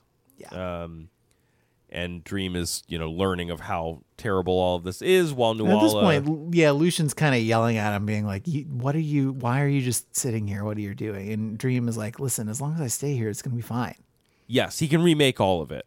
Mm-hmm. Um, and so cut right back to Nuala, who is Uh, like, I was going to remove the mortal woman, Lyta Hall. She is what powers this aspect of the Furies. So I Sure. guess that's that's what we get Sure, sure, by sure. way of explanation. um, and Nuala is like, I hate this. I am going to. She bumps into Delirium briefly, who's looking for her dog. Mm-hmm. Um, then we check we meet out the the Borgol Rantipole, which is the name of the little nightmare that Yep. that Dream Center out with. I like the Borgol Rantipole. He doesn't really do anything, but he's funny. quick scene of Rose on a plane headed home, and then Nuala, uh, who is like, uh, I would, I like out of this, please. She summons Dream with her boon, or not with her boon, but with the little crystal, With the the Boon Crystal. And she's like, "Hey, uh." Do do you want anything? Please come, please, please, please, please, please, please, please, please, please, please, please, can you come? And he's like, this is not, this is not a good time. Can I, can I not? And she's like, please, can you come? And then she kind of forces the issue. Yep. And now he says, as long as I remain in the dreaming, no real harm can occur. And she says, my lord, you're no longer in the dreaming. And he says, no, I am not. Oops. Nuala messed it up for everybody. Yeah, that's a real like boom, and that like just like a, lo- a lot of a lot of bad stuff has been done by a lot of people but if you want to find the one event that seems to have been the thing that nobody come come back from. It's Nuala doing that thing in that moment. Yeah. Like an extremely inconsequential character from an inconsequential slice of this fictional universe does this thing for Well. selfish reasons and then ruins it for everybody. Consequential now. Yeah. I mean, we'll get to the scene where uh somebody tells Dream that he can't dare blame Nuala on this because he Yeah, no, no, no. I'm not like I'm I'm not trying to blame Nuala. I'm just like man, that's the that's just it's too bad for her and too bad for everybody. Sure. Yes. Yes. Yes. So then Corinthian in, in the eleventh issue has brought Daniel back to the dreaming, but it is a nightmare town. Mm-hmm. Um, The dream's not there anymore. nope. They're they're like kind of holed up in the castle, Uh, because that might be the safest place. And Dream is gonna. He finally makes his way back there, but for a period of time, he's hanging out with Nuala for a while, and she's like, "Could you love me? Like, could It's that like, be I your boon?" And he's like, I can't. That's not. I can't get, just get that. That's not how boons work. Yeah. can't do it. Um, and he's like, I really have to go home. And he's not even saying that he's gonna. I mean, he's like talking about Orpheus and having killed him, and he's like, kind of. You get the sense he knows what's gonna happen, mm-hmm. um, and that he thinks he has changed and that has caused things. Uh, but he cannot stay here with her, which is what she would have asked him for. Yeah. More Rose stuff. Zelda's her friend died died while she was on the plane, which is sad. Yep. That's very sad. Back with the back in the dreaming with the Corinthian and, and gang. Like everybody, everybody's here. Daniel's there. He's kind of poking around and getting into stuff that maybe he shouldn't get into. Yeah. There's a Um, great there's a great three panel sequence where they give him like a crystal ball, and in the second panel, like the, it just goes like a complete just Like reacting to him in some way. yeah, like it is just pure white, like just with lines as opposed to the full art. And Corinthian's like, maybe we should give him something else to play with. Mm-hmm. No thanks. And then uh, Destiny, the multiple Destiny crisis starts to resolve itself. Yeah, as Dream is coming back to the Dream, and you get the the idea that a decision has been made that is Correct. Yeah, that is uh, going to make things end the way they end. he takes a a chariot to a cool train. It turns into a train. It turns into a train. It goes through a train station that only has two of the people. It only has two two guardian statues Yeah. above it. and then he's wearing like a sick double-breasted jacket Mm-hmm. with a scarf looking And his fire cape. yeah oh it, fire firecape is there Mm-hmm. looking like a very elaborate broadway director the vibe he's giving off um and he starts to i would i wouldn't even say confront but he is now dealing with the furies again directly He is saying leave. yeah they, And they hurt they hurt him. They like draw blood. Yep, they do.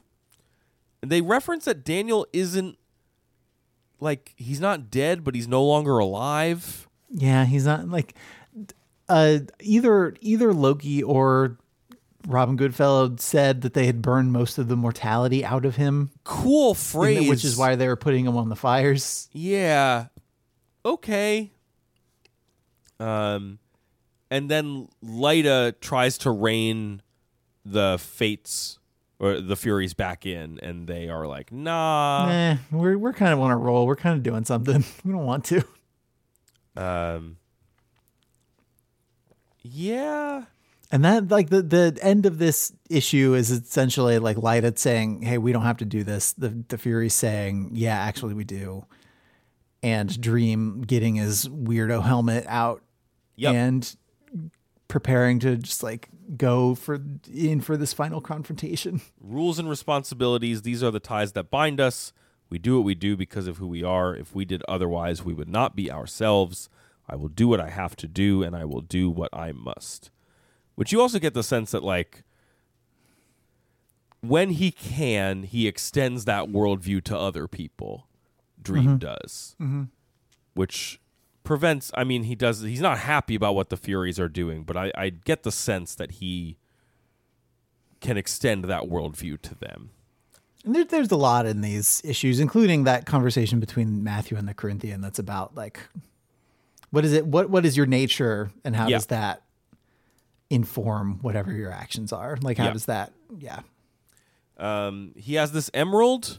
It's one of Yeah, the twelve issue- dream yeah, stones. He has this cool emerald. It's not as powerful or neat as a ruby, but he did make it. It's a dream stone. He gives it to Daniel.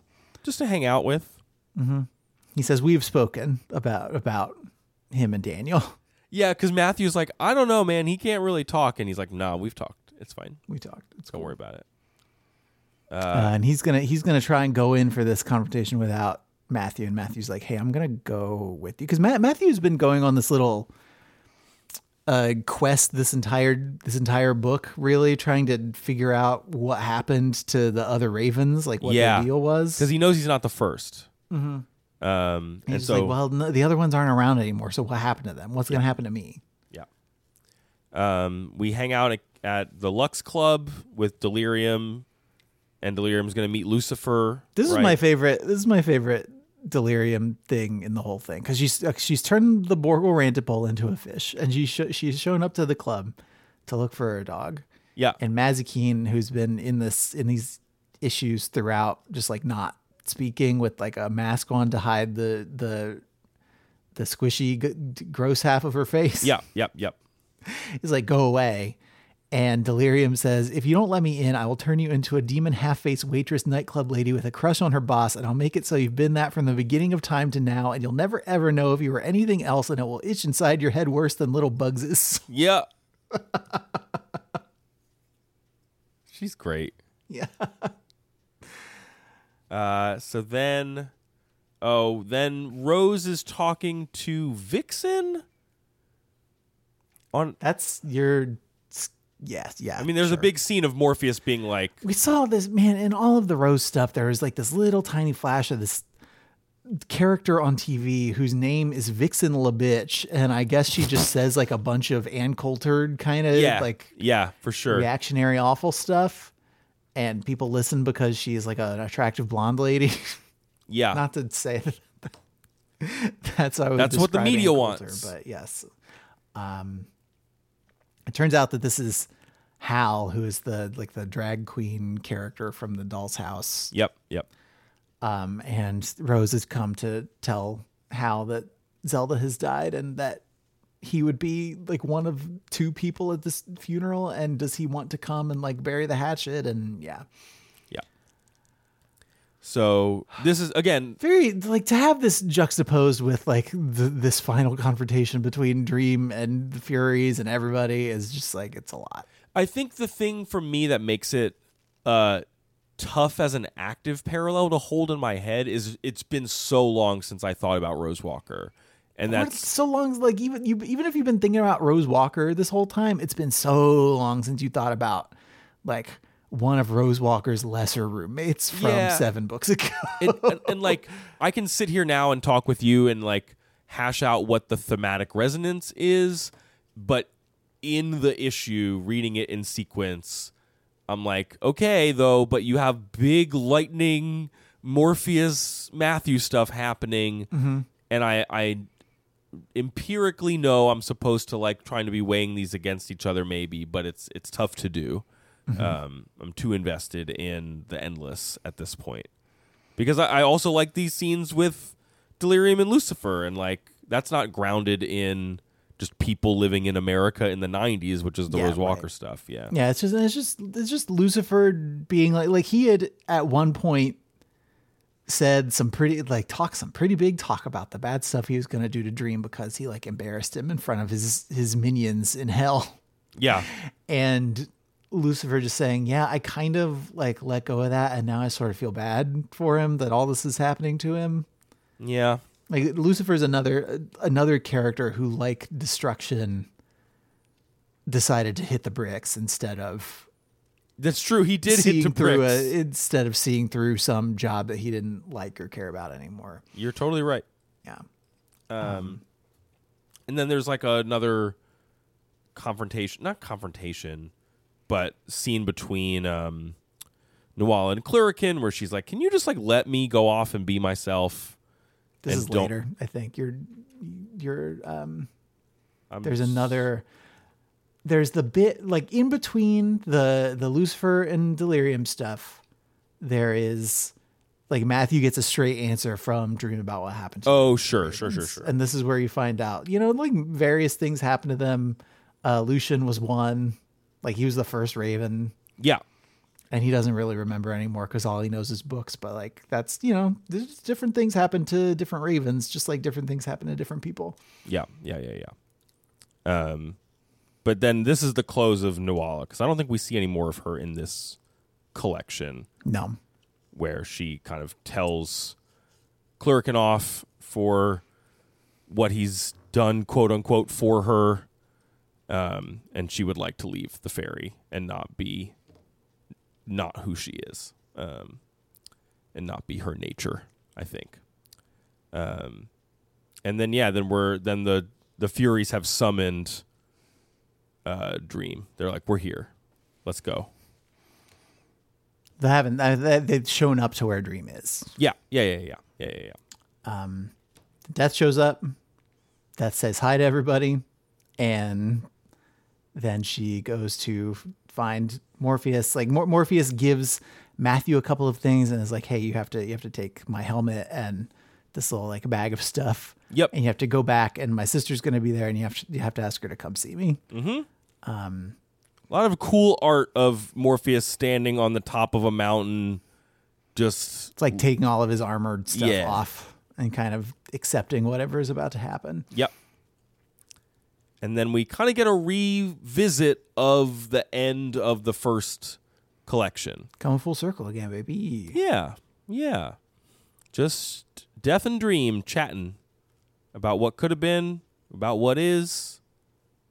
Corinthian is just like fighting The monsters. last or time we had this conversation, you threw a loaf of bread at me. Oh yeah, yeah. the stuff at the at the beginning of this issue, which is it's the last Yeah, part issue 13. in the last issue in the book. It's also issue sixty nine. Nice if you're reading them as they were published. So Mm-hmm. you know it's the nicest issue in the entire series. The this these bits that we get with Dream and Death that is like bringing it all back to the first book.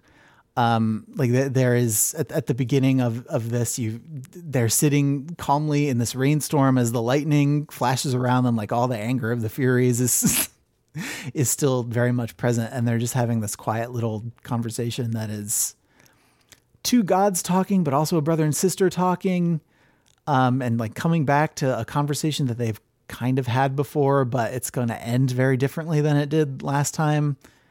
And you can tell how sad death is about it. Like when, when i think about this book i think these frames are the ones that i that i think about the most is just this like this little moment at the end between the two of them. Mm-hmm. Yeah, it sticks with me a lot. Well, and it's it doesn't do you know, there's some scenes intermixed where like the Corinthian is like killing random demons that the Furies have unleashed or whatever. Yeah, mostly just letting letting everybody know that he and Matthew are still still cool, still cool to be buddy cops later Yeah. if it comes up.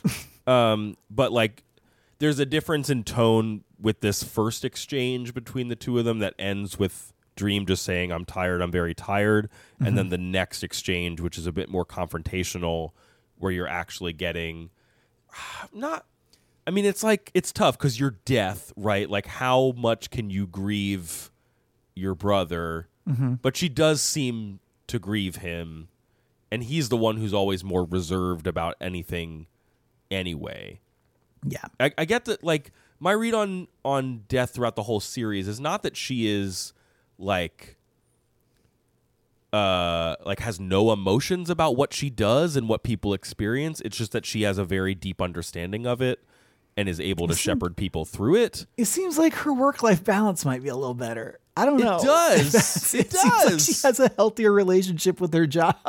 Where- whereas- Dream does, which Dream is still trying to like kind of figure out. Yes. Dream, who has, who's thousands and thousands of years old and has two friends, both of which he's made in like the last three years. well because she's the one who's like don't you dare blame nuala you could have done that differently mm-hmm. that you know she she the only reason you've have- got yourself into this mess is because this is where you wanted to be. yeah There's personal responsibility too, you know, not only the kind you're always talking about. and, and he's he's he's like, listen, I I this got out of hand. Like I just I thought maybe maybe it wouldn't go this bad. I did plan for it to go this bad, but I didn't. I didn't. I didn't want it to. Yeah. I do have a contingency, but well, and she and she's like, "Listen, our brother walked away. You could have done that." And he's like, "No, I could I, I couldn't have." And she's like, "I yes, I see you. You could not have done that."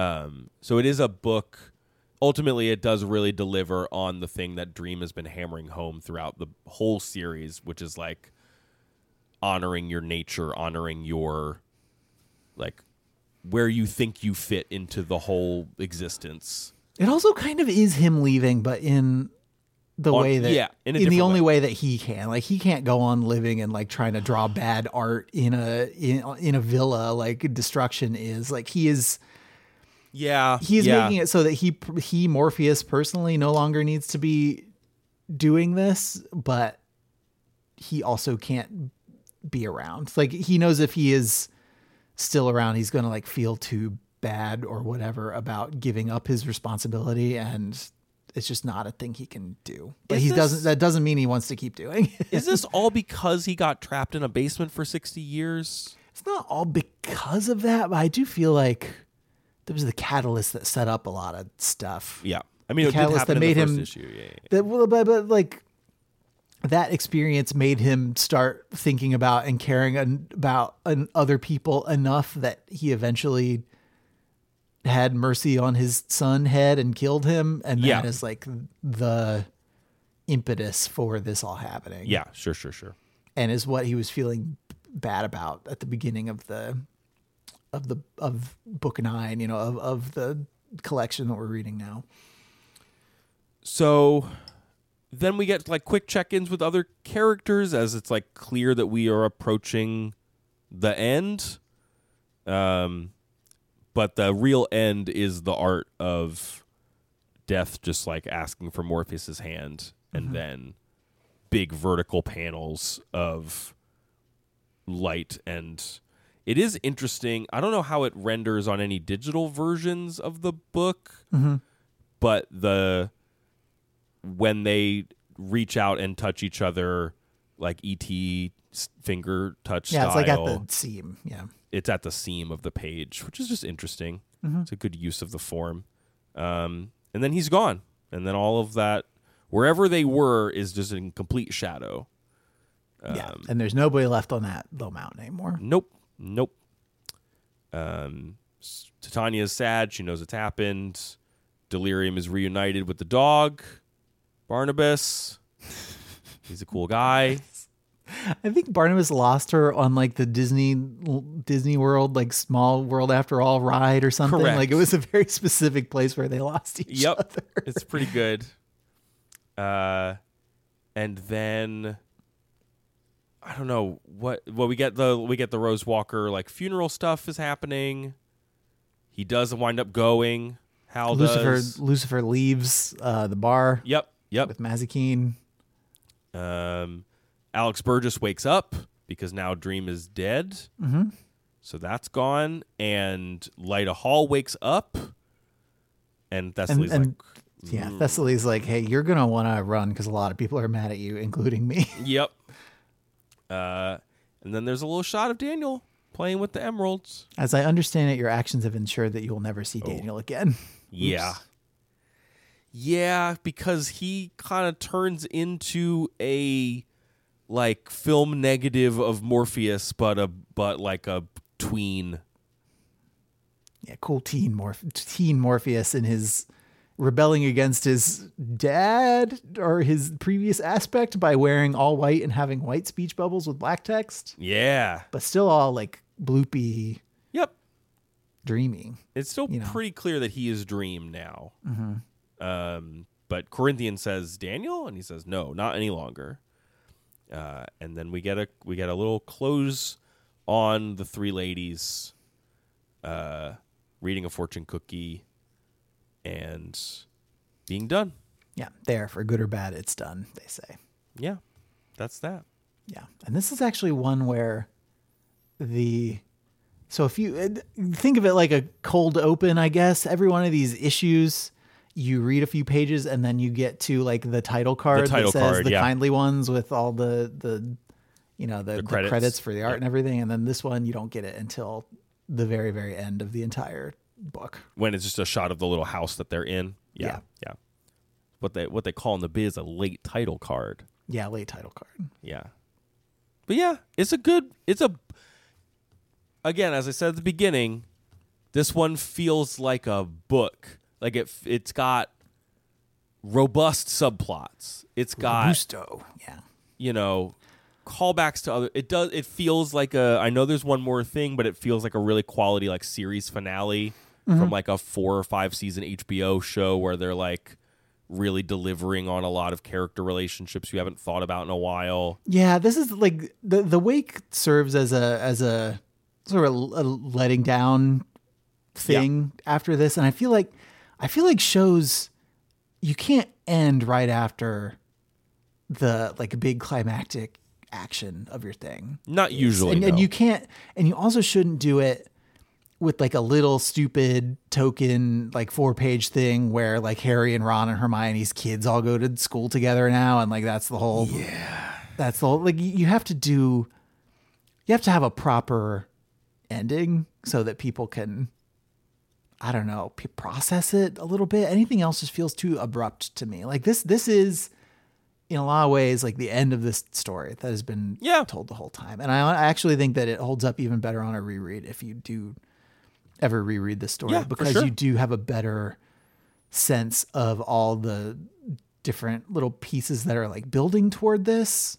Like Yeah. you you are a little bit it's it's a little bit easier to trace the thing through to its climax when you're sure what the climax is going to be instead Sure. of just being like, "Hey, am I going to need to remember this like kitty story for the yeah because that, that's what's tricky the about the series one. right is because he is so adventurous that in the moment it is hard to tell it's like uh, I know this, some this of is like the aside, seventh like, instance of uh, somebody telling me a story within someone telling me a story. Like, listen, is this going to be? Do I need to remember every detail of this or not, or what? Or, and, yeah. and there is joy in not knowing which one of those is going to wind up being very important. Mm-hmm. Yeah. Um, there's a kind of he's playing with expectations. He is, you know, picking and choosing which ones to really build back. But but what what he is, what you don't know he's so artful at until it's happening is when he is bringing people back that you haven't thought about in a while. You're like,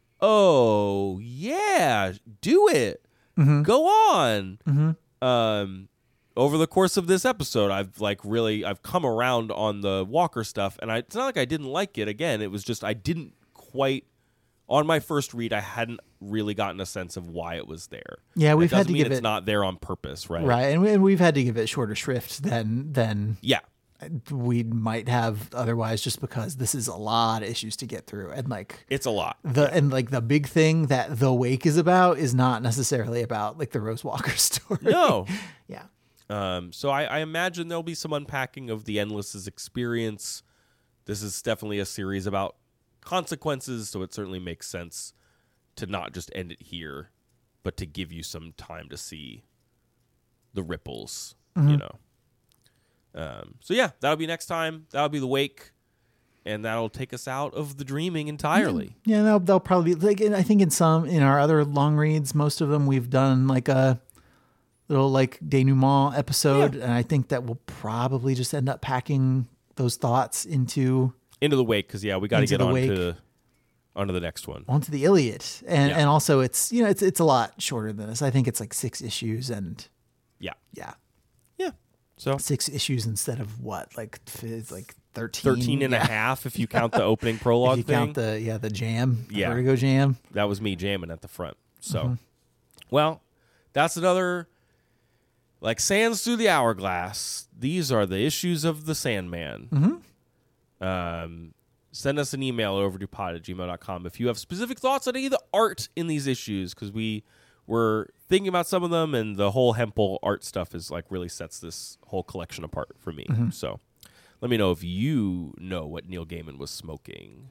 I never like I never know how these play to a person who is like interested in listening to us talk to each other, but also has not wanted to like actually follow along with us and so you're like 10 episodes deep on a on a series that you're not familiar with but hopefully you know hopefully there's there's something here for everybody still You're probably having a good time. probably having a good time you still found out the moon's a TERF You still. I'll never forget about the moon being a TERF. That's the biggest thing on the, this is like my third or fourth time through this series ever and had never really thought about the moon being a TERF before. Hey, listen. now. so we're all learning and growing and changing. It's true. It's true. Maybe My the next moon, reread, maybe the I'm- moon even could.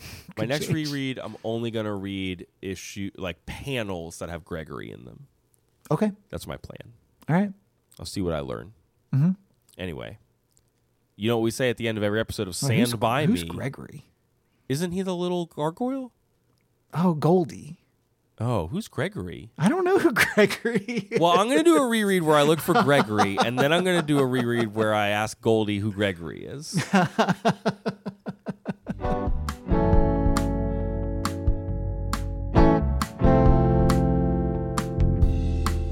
Hey, everybody, welcome to Sand by Me, a bespoke podcast about Neil Gaiman's The Sandman from the boys at Overdue, a podcast about the books you've been meaning to read. And I'm clearly Craig. and I am clearly Andrew. I have gone through a momentous shift. I am I am still Craig, but I am not the Craig you knew. Yes, you're a different aspect of Craig. There will A always be. Craig. Uh huh. You're Craig, and yet you're not Craig. I'm excited to meet you, my co-host. Yeah, I mean, I feel like I'm meeting you for the first time, but that I've known you for all these many years. I'm so sure it's that's cool. unsettling, but welcome to my bit. realm. Um, so Craig, this is Craig's sick. I don't know when you're listening to this. It might be like months after he was last sick. So he's like not sick again. He's sick still. and his voice is sounding more normal. I thought until he switched into podcast register, and I was like, "Uh oh, he still Uh-oh. doesn't have. He still doesn't I have don't think I can. these." I would feel weird doing the whole show down here. I feel like my Mhm. energy is very different, and I don't know if I don't know. I can try it. I mean, you- you, do you do what feels good to you. We're doing a kind of a sleepy kind of winding down of the Sandman series. So maybe if your energy is a little low, it's because we're in the denouement, baby. Sure, we are in the denouement. We got partings and meetings You're and right. goodbyes You're right. and hellos, So this but episode mostly goodbyes. is our final episode of Sand By Me. We are covering book 10 of the trade paperback collections of Neil Gaiman's The Sandman. So we are talking about The Wake, which are issues 70 through 75, I think, Yep. if you're reading just the comics themselves. Uh huh. And it was originally ran in 95 and 96. That is the 1990s, excuse me. Just making sure if Hob Gadling is listening okay. that he doesn't get confused. No, that's good of you. Yeah. Um, and they were collected in hardback in 1996. Uh, what happened last time? Morpheus died. Morpheus died. A lot of stuff happened, but Morpheus died is the main one. Um, the Furies came from Morpheus. He kind of caused it, sort of. There's a lot in this book that really feels like you are. A lot of people are experiencing grief for someone who ended their own life in in some ways. Um, Yeah, it's like yeah, it it is pitched that way, and it's also pitched. I think we might have talked about this last time. Like this is Morpheus's version of the thing that Destruction did, like not Yeah. wanting to do it anymore, but it, it had to be done in a way that because Morpheus could not live with himself giving it up, true, true, true, true. but he didn't want to be doing it anymore, so he took a He took a different route. Yes. Um, Um, and at the end of the last book, uh, Lyta Hall's son Daniel, little baby Daniel, uh, became the new dream, Yeah, gave him a gave him a little emerald. Now he's the new dream. and he is like kind of like a. It's not a one to one, but he is sort of like an inversion of Morpheus in in many like visually in many ways, and and also in tone. If you took if you took Morpheus and s- took the contrast slider and slid it all the way over to the other end, Yeah. you get Daniel Daniel as Dream. Sure, sure. So where do he's you not want Morpheus anymore. He has Dream of the Endless, He's but Dream he's of not the Endless. Morpheus. He's Daniel. Anywhere like big picture you want to start, Andrew? You've read this whole series before, so what was it like coming home again? It's just it's the the wake part and the funeral part is a lot of like Seinfeld finale courtroom energy because everybody from all, not and I don't mean that Yeah, in a no. derogatory way. I I, mean it in a in an everybody's back to say all your faves are back. That that guy who like imprisoned Yep. and then as punishment had to like just write and write with his fing- his like bleeding fingers because Yep. that was his punishment for Morpheus. Like he's back. Everybody's back. Everybody's back. Um, and everybody says a little piece about Dream, and it just the the the impression that you get, and we can talk about individual Yeah, we will. people's Yeah, yeah. bits that that we liked. Um, but yeah, everybody is like, yeah, he was a he was a little distant. It was hard to be close to him, but he also seemed like a decent. He seemed like a decent type. And and he's not here anymore. And we need Yeah. to and we all just have feelings about it. And we all just need to process this. Yeah. Yes. So like the three so this collection is six issues. The first three are the wake and like three different versions of that. It's like kind of the I don't know, it's like, you know, everybody hearing that it's happened and being summoned, everybody kind of talking before the funeral, like the proper like night before kind of stuff. Yeah, like the first bit of it is mostly like endless, the the endless, and like the the people in the dreaming sort of making their preparations and, and plans, and the second one is mostly like Morpheus's subjects, I guess, for lack of a better word, like the the Yeah. humans and the other beings in the Yeah. in the dreaming, and then the third episode, the the third bit of it is the funeral and the you know and then the, going wake away yeah, part of it. Yes, Yeah, yeah. Wake. Did you know, Andrew, that waking means more than one thing? Did that's funny. know- That's funny. Do you think Neil Gaiman knew that when he I don't know, Neil. If you're listening, you got you come quick. It means that you could wake up from a dream. Mm-hmm. It means the Irish wake, like when people get drunk and talk about you after your funeral or before your whatever one it is, and uh, like leaving things in your wake. There's like a big space swan boat at one point Uh huh. that death takes everyone on. It is not a party barge. It is, No, a, it's it not is a party big barge. It's a funeral barge. barge. Yeah. yeah. um, but things get left in, the, and then you're like, well, now what do I do? Like you're Mhm. left in the wake of this experience. hmm There are probably other definitions, but we don't need Let's to talk about them today. You're gonna look up. I'm just gonna I mean, if we're Dictionary.com gonna do the, defines gonna do the as- Webster's dic- dictionary define. Yeah. Uh, yeah. To, to to cause something to stir or come to life, like to awaken. Oh, to yes. awaken, awaken a desire. as a verb, as a as a Uh, transitive verb. To uh, become alert to or aware of. He needs Sure. to wake up to reality. Yeah, like the end Uh, of Matrix. Yeah, there's the there's uh the dialect Irish definition, which we already covered. dialect Irish. I love the dictionary. Phrases: wake up and smell the coffee. Noun: wakes. Plural noun: wakes. Uh, okay, and yeah, a trail of disturbed water or air left by the passage of a ship or aircraft. Yeah. So, as Andrew said, the beginning is like all of the endless being summoned. They go to the necropolis city. Mhm. I did not expect those guys. I I should have They're expected back. these people to come back, and I was like, "Whoa!" yeah, because there's that one scene in that in that story in uh, World's End, I think, where one of the characters in the necropolis wander down to this weird room. just a big- catacombs. yeah, the catacombs, and a big voice asks, "Oh, which one of them died?"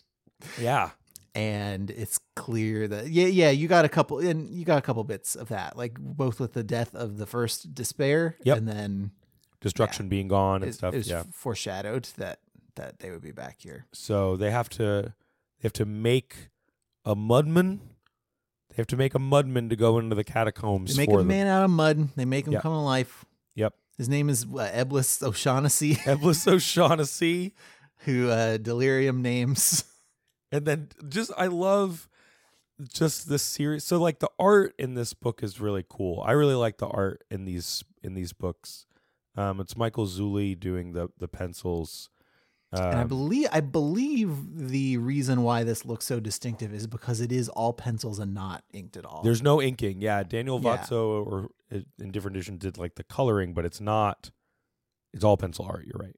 It's Mhm. not. It's it's not inked in the traditional way. Whereas like last time we were talking about the like the really heavy lines, like being a contrast from somebody else. yeah, yeah, yeah. So yeah, the art is really cool, and so you get stuff like Eblis O'Shaughnessy, and then like super serious Destiny is like Eblis O'Shaughnessy, you were created and gifted by five of the endless. Blah blah blah. it's really cool. Um, yeah, he's kind of like this, like not. I was gonna say proto man, but not like Mega Man, like a no, not like that. No, Like he's just like like pseudo man. yeah, sure. Um, so he's They gonna go. And the endless gave him a butt, but I can't tell if they gave him genitals. I don't know if they. It's very artfully. I mean, I was listen. I I was looking pretty hard, and I don't think that. They Oh, did. I do. I had kind of forgotten about this because I read this issue a while ago. There is a beat where death like breathes life into him, and Mhm. is we haven't seen. There, there has been writing in the series that talks about her being as much a part of coming to life as Right. ending your life, Mhm. But we haven't really had opportunities to see it. So that's pretty cool. Um, and then we're in the dreaming, Andrew. Mhm. And as you said, like the folks, D- Daniel as Dream, who does not go by Daniel, but that's just the best way to understand it. Yeah, I mean, he he says he's dreaming the endless. He says he's not Morpheus, Yeah. But he's not. And and I guess like Daniel is a name you could use to refer to him, but he's not like Daniel the mortal toddler anymore. No. he makes all of all of these things very clear. You see him sort of. I don't know, just like looking around and being like, "Yeah, I'm alive now." I guess. Yep. And trying to start putting parts of the dreaming back together after the the kindly ones wrecked everything. Yes. So he like with he brings back success. Yeah, he brings back Marv. Merv, Merv, Merv, excuse me. Merv. I always call him Marv. Um, And I'm a big Home Alone head, I guess. For some, for a lot of people, he just kind of like whooshes them into reality with like his with his hands. But Yeah. Merv, he like grows a pumpkin and Yeah, it's makes really a cute. scarecrow, and he like carves the pumpkin and everything. Um, he brings Fiddler's Green back, and Fiddler's Green is like, I died. I died. Just let me be dead. It's and he's like, wow, okay, sure, bold choice. Mm-hmm. Um, and the the this issue lays the groundwork for the tension that's going to carry forward, where like Matthew is still hanging around, Matthew, the Raven, Uh huh. and he does not like the new situation at all. No, I think you're a big Matthew stan, Andrew. I like I like Matthew. How do you feel like about. Matthew in this whole deal here? he like lost he lost somebody he's upset about it and he doesn't like have reason to think that this new dream is the person who he knew and used to be friends with Do you think? Oh, so no one else that we have met has under has seen this happen. That's another thing. I guess I didn't. I really took for granted. Has like no because the only other one it's happened to is Despair. is despair Yeah. and she doesn't have like a big you know a big, like- entourage. yeah. yeah, an entourage a bunch of hangers on like morpheus does that's like she mostly just sits in her little depressing room and and like cuts herself open with her ring. Yeah. Yes, she does do that. Um okay, so that's getting set up and as the endless are also kind of being some destiny basically like reading in his book that all the endless are going to go to the dreaming is what is like causing all of these characters that we know and love from all the previous seasons of our favorite TV show Sandman Uh-huh. uh to start dreaming and that is them getting invited to a funeral even though they don't really know what's happening. Yeah, like Nuala's there, Rose Walker's there. Yeah. That author guy I talked about is there. Hob Gadling's going to be there. The son of the guy who captured Dream in his in the first book of the series, he's Yep. going to be there. um Titania, the well and and then then we get immortal people like, you know, who magical are people. just like who are coming Yeah. on purpose instead of just falling asleep. yes. Um and people are kind of finding out the news and that's all very sad. Uh and then I don't. Yeah, then it's it is. It's kind of like greatest hits of people we've seen. Mhm. All just like there's a series of these are not the eulogies, but there's a series of like almost direct to, for lack of a better word, camera like little speeches that you know folks like, and some of them are scattered around. But like Nuala gives one, like Thessaly gives one. Because with the, the these, Oh, so Eurydice we're through one. we're through the first of the three issues. The second two issues are like on the the end of the first page of the second issue. It says "You're here." So everything, Yeah, the reader is here. everything from here out is like you were you were at this wake and funeral and you dreamed it too and maybe you don't remember but That line rules. Yes. yeah this is all this is you're you're here this is all through your eyes like Yeah. you're the you the time person of the year 2006 yes. hmm Uh, and then like so in, interrupting that, we get some more of Matthew and New Dream. because new Um, dream can't be at the wake or the funeral and new dream is not going to meet any of his siblings until all of this stuff with morpheus has been concluded Yes. Um, he does at one point tell Matthew like, "Hey, I saved your life when I Mhm. was a baby hmm because when i was I- just a baby he like summoned the creature that was going to kill Matthew." And then changed the, and then like made then the the- Corinthian yeah, kill it instead. Corinthian killed the creature instead of killing Matthew. Um, which is like Matthew's like, okay, but you're not that baby anymore. I liked you when you were that baby. uh, there's a little bit where they're talking about like what what's the what's going on? What happened? Like, like did he die or not? Yeah. And Cain says that the thing that everybody is mourning is a point of view, which uh, Hmm. or is it? It's Abel who says that. Cain it gets mad and is like, "Hey, I'm going to kill you because you told another secret." Yeah, and yeah, Lucian's yes, like, yes, "Hey, could you not? Could you not do this today? could you not do this this shtick right now?" um, The way- yeah, the the all the Matthew like interactions with everybody through this are they're very. They're they're a little hard because Matthew's seeing like, oh hey, you're my friend Mervyn Pumpkinhead. I saw you get machine guns Yeah. down by by Right. the the Furies, and now you're here again. But you can't be my friend. Like, what is it? How does anything mean anything if you're just like back and it's just you? That's a good point. Um, Um, I do like how Lucian, Lucian, Yeah, I like how he puts like what happened because it, it builds to a head towards the end of the second issue where Matthew is like, why did he let it happen? Like, why did he do this? mm-hmm. And Lucian says, charitably, I think sometimes perhaps one must change or die. And in the end, there were, and, and in the end, there were perhaps limits to how much he could let himself change. And that kind of gets back to your point about his version of the destruction thing, where it's like Mhm. the only way he knew to change was to not be, yeah, which sucks for a lot of people. yeah. And we'd already we already seen like over the course of the of the book, like po- post imprisonment, the the story of Dream's life is sort of him softening a little bit and like letting himself get a little bit closer to to Yeah. certain people. Like he gets a friend. He does get a friend. in Hob Gadling. uh, he and he and Matthew are sort of palish, pal, palling Well, he'd around. already made Hob Gadling immortal by that point. By his, yeah, he had, but he doesn't admit that they're friends until that's good. You're right. Until Yes, later. that's true. That's true. um.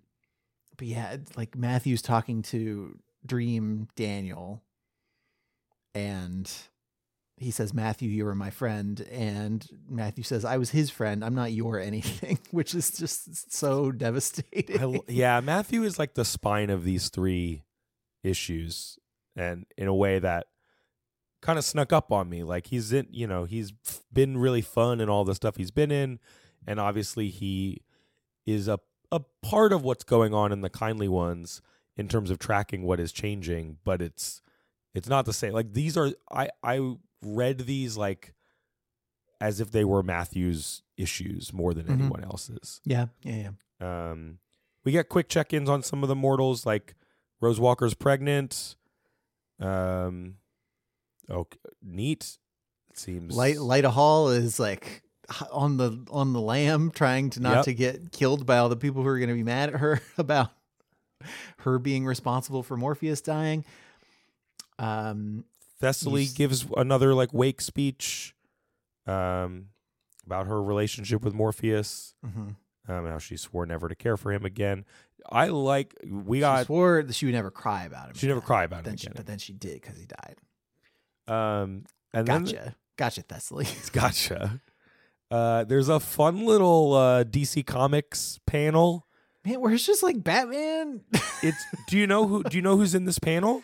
Who's a, this? The let's say it's Batman is the green guy. I'm not sure who the business boy is. Is that That's Superman? Clark Kent, man. Is that Clark, Clark Kent? so he says he's uh he's Clark Kent, aka Superman, and he is talking about these dreams that he's had, and it becomes like uh, the one I hate is where I'm just an actor on a strange television version of my life. Have you ever had that dream? And then Batman, who is in his Batman costume, a weird one, says, Doesn't everyone? And then the green one is Martian Manhunter. And he says, I don't. And it's, I guess it's a joke about how Martian Manhunter never had a TV show, which is kind of fun. that is kind of funny. Um, but yeah, it's just like, oh yeah, we're still in the DC Comics universe, I guess. Mhm. Why not? Yeah, we haven't gotten just like a straight up Batman character showing up. I don't think since. Not in a while. I mean, the first. I don't know all the references well enough to like spot every little cameo that might happen. I know the first time like a Batman character was like a mentioned in the story was like the first. One, it was very right? early. Wasn't the Scarecrow in It was the Scarecrow because we were those in. early ones. I think there was a reference to like Arkham. because it was like in Arkham. Yeah. Yeah. Um, but then like more recently, we've been dealing with like Guy Smiley and like Kid President. God, you yeah, know. the kid president. um, but then the second issue ends with uh, Matthew kind of, I, I guess he's never met the other Endless before. Like he's he, met, yeah, he's he's met Delirium because they went on that cool road trip. and he's together. met Death. Yeah, But then the other ones he has to, I like when he's like, okay, I recognize all of you, but then there's a dog here.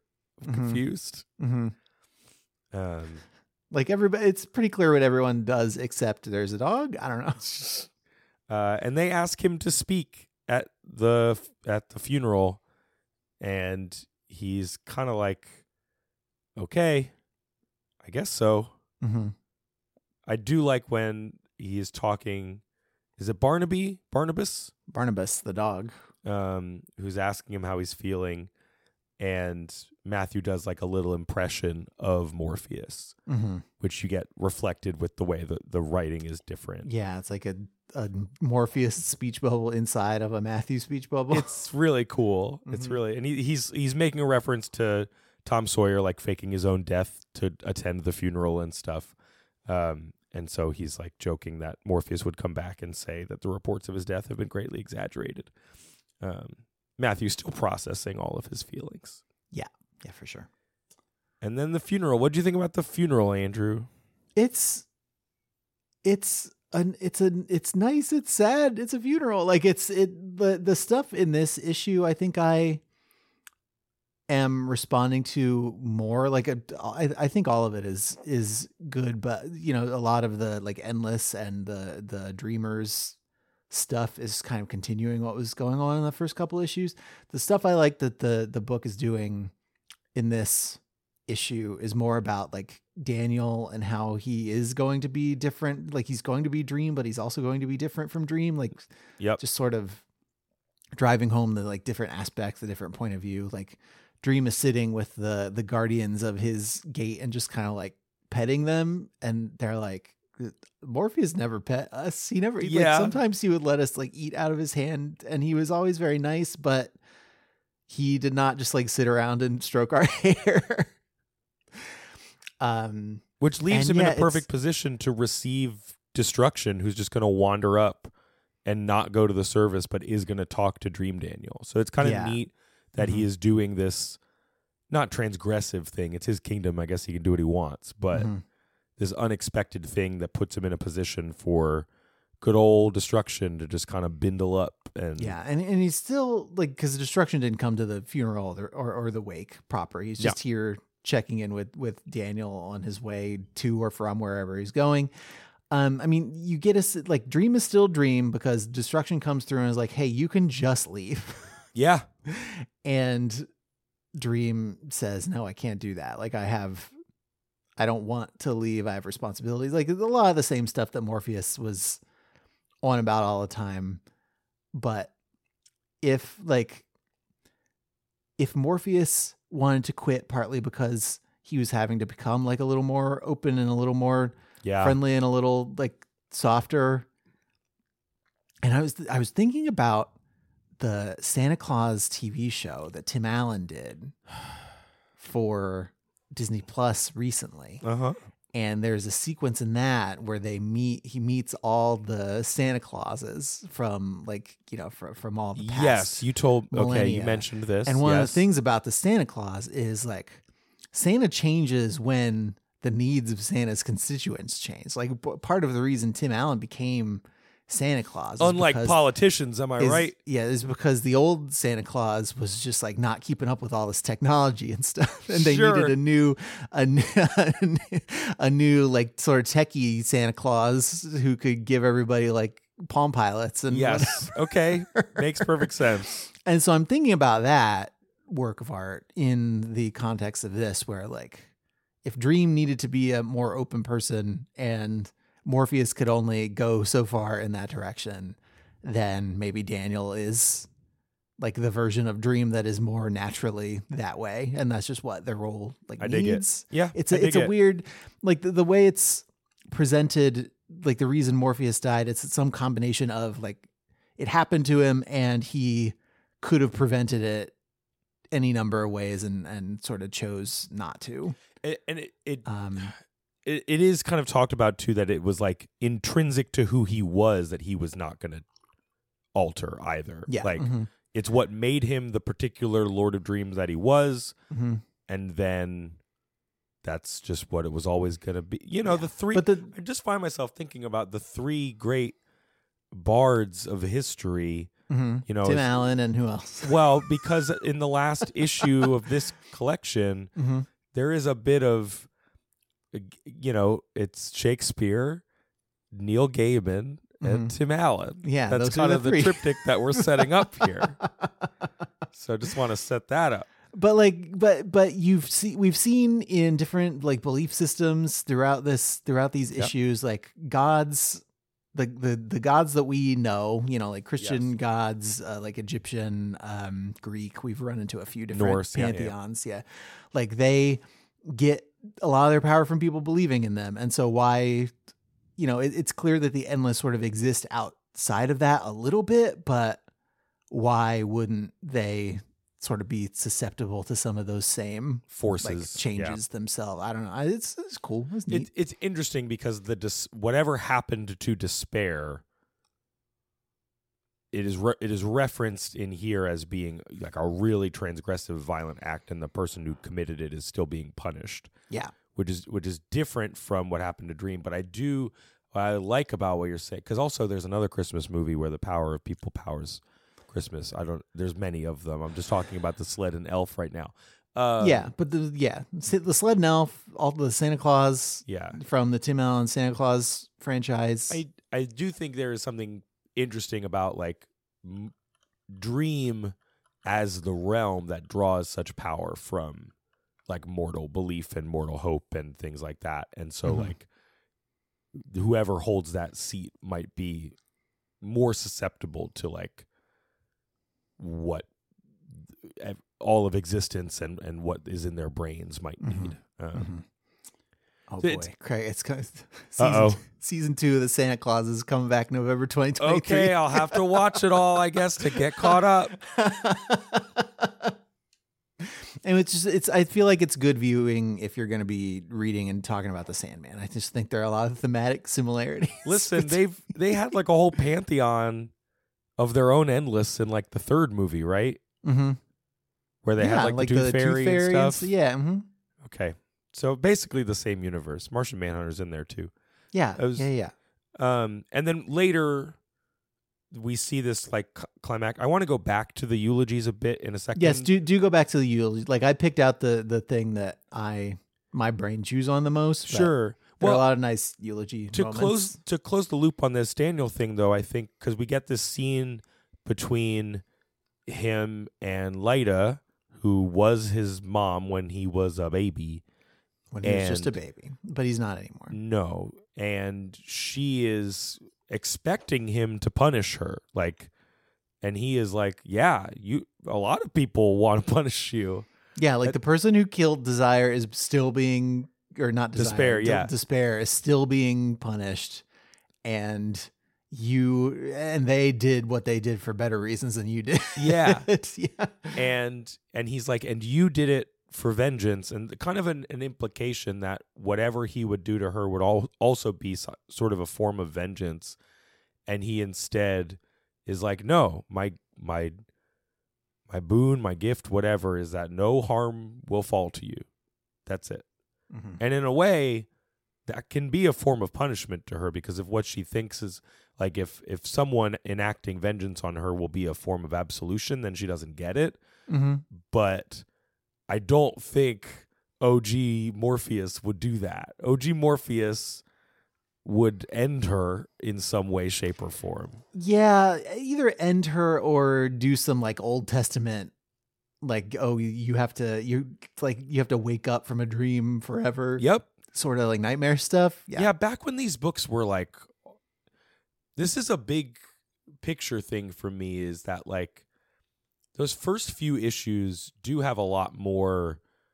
for lack of a better word horror stuff going on in them like they're Yeah, just often. meaner and more violent and Yeah, that whole le- that whole like diner sequence in the Yeah. first one. Yeah. I know it's an obst. I was talking to somebody a few weeks ago that like that was like an obstacle to them like getting into the show. I think, um, and it's so funny to me spending the last few months with this series. Now it's like that is not what the Sandman is about. Yeah, that's not what it ends up being about, but it is before Gaiman really figured out exactly what it was about. fair it was point. yeah, there's a lot of other stuff in it. Um, the thing that strikes me about the eulogies, you know, at a certain point, the issue decides to kind of yada yada the the eulogies.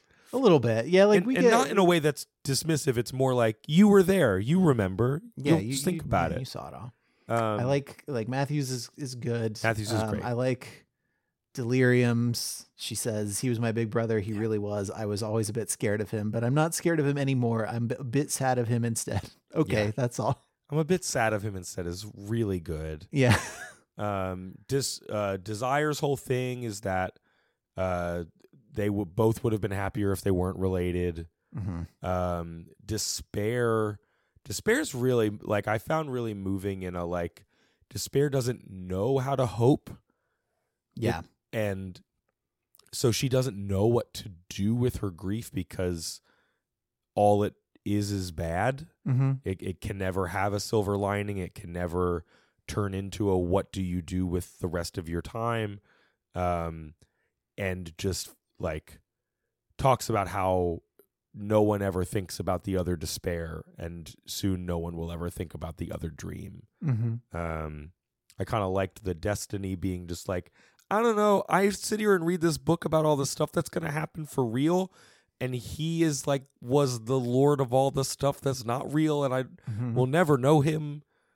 But he was my brother. Like, I found this quote from Gaiman in, I think it was an NPR interview in 2015, just talking about like one of the, one of the parts of the conversation is about why he was interested in writing a family into like there are kind of limited depictions of families in comic books. I think that's one reason why people have historically really liked the Fantastic Four.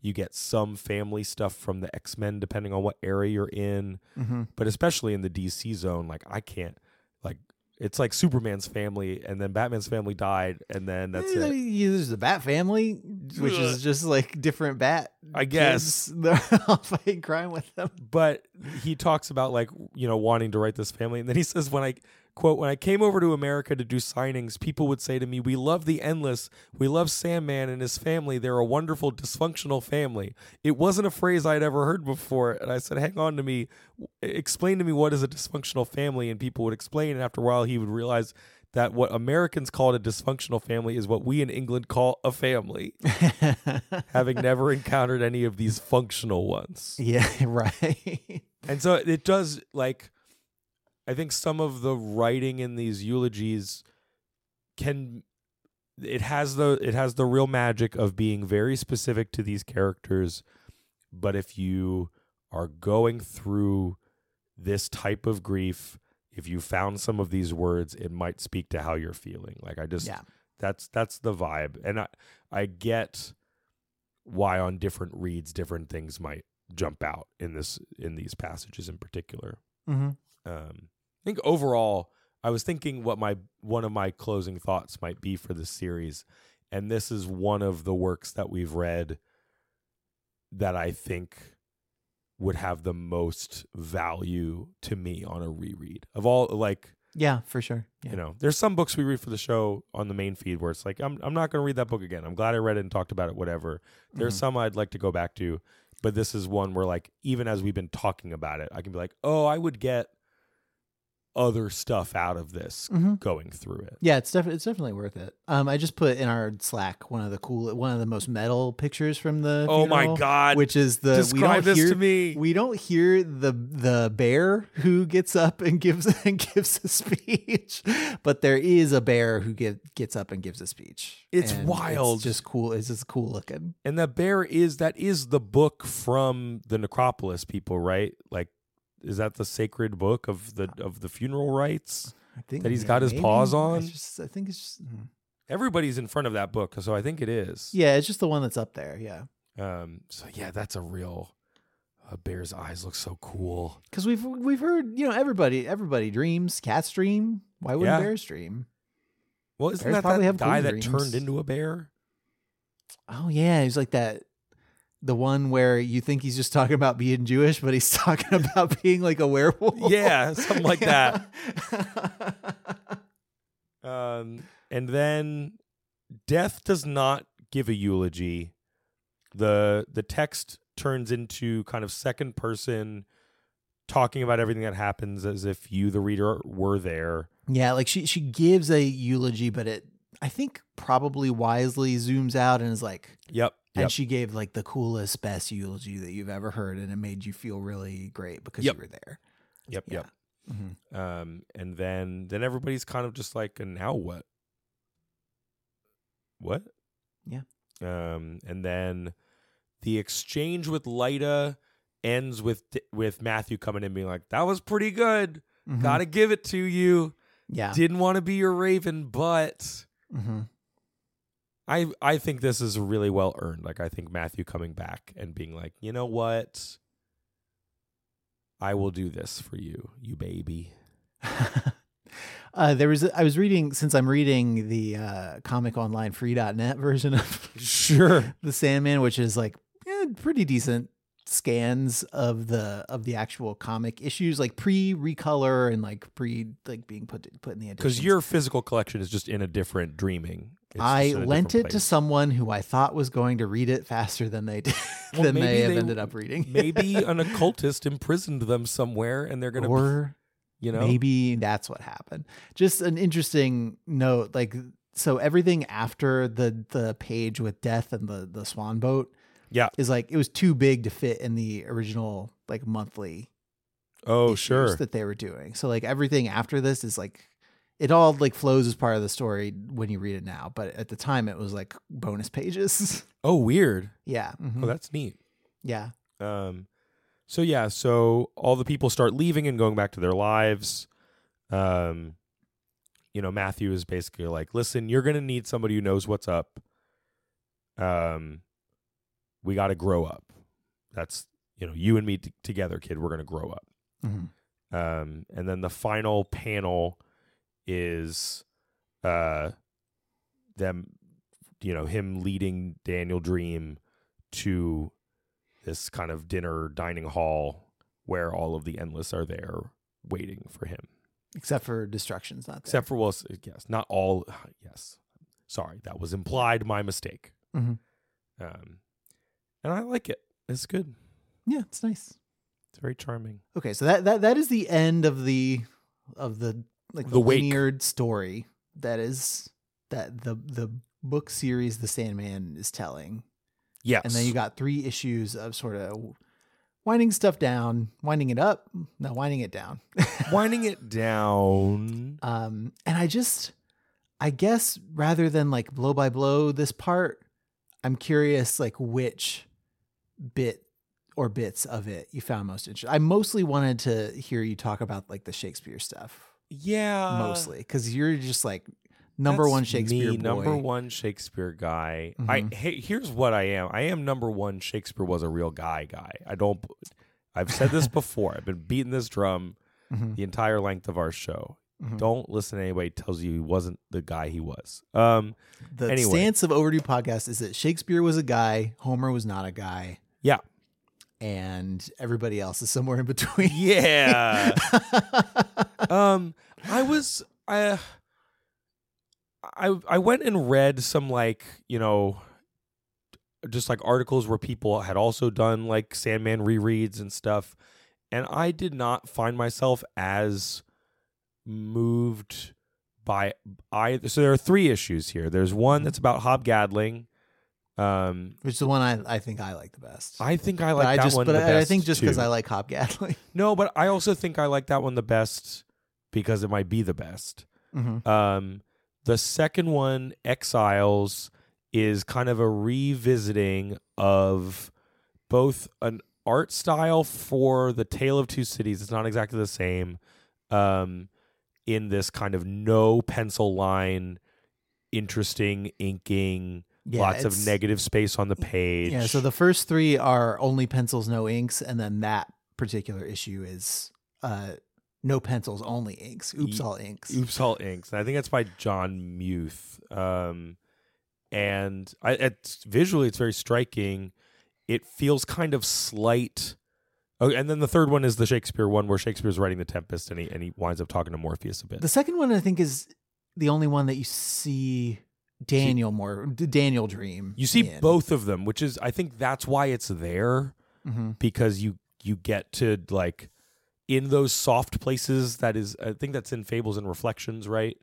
Um we get the notion of these like different pockets of the of reality where it gets a little timey wimey and so this guy from, you know, years ago winds up meeting Morpheus as we knew him and then meeting And we also see like a, a roving band of of yeah, yeah. guys who we just who we had seen before running around in there and like Daniel Dream shows up and he's like I don't care much for prisons I'm just like you get the sense that he's just kind of going around the dreaming and all the the places where Morpheus has or where Dream has sway and sort of undoing some of the Old Testament retribution style stuff Yes. Because yes. it's not it's not really his his his bag. what what is interesting to me about exiles mostly i'm talking about it now because i don't feel like I Talk have about it now so we to can say get to the about other it stuff. Yeah. mhm. is that you're right it shows how daniel will be different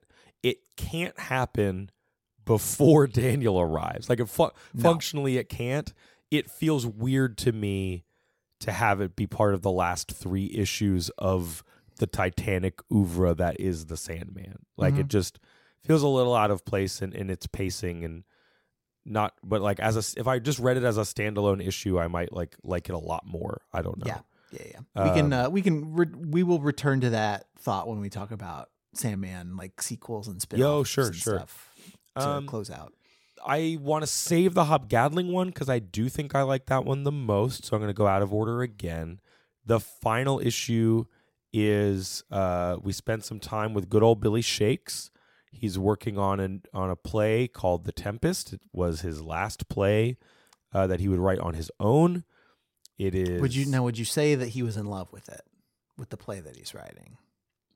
I don't. Would you sh- Would you say that he's Oh. Shakespearean love I would. s- with, with the play that he's writing?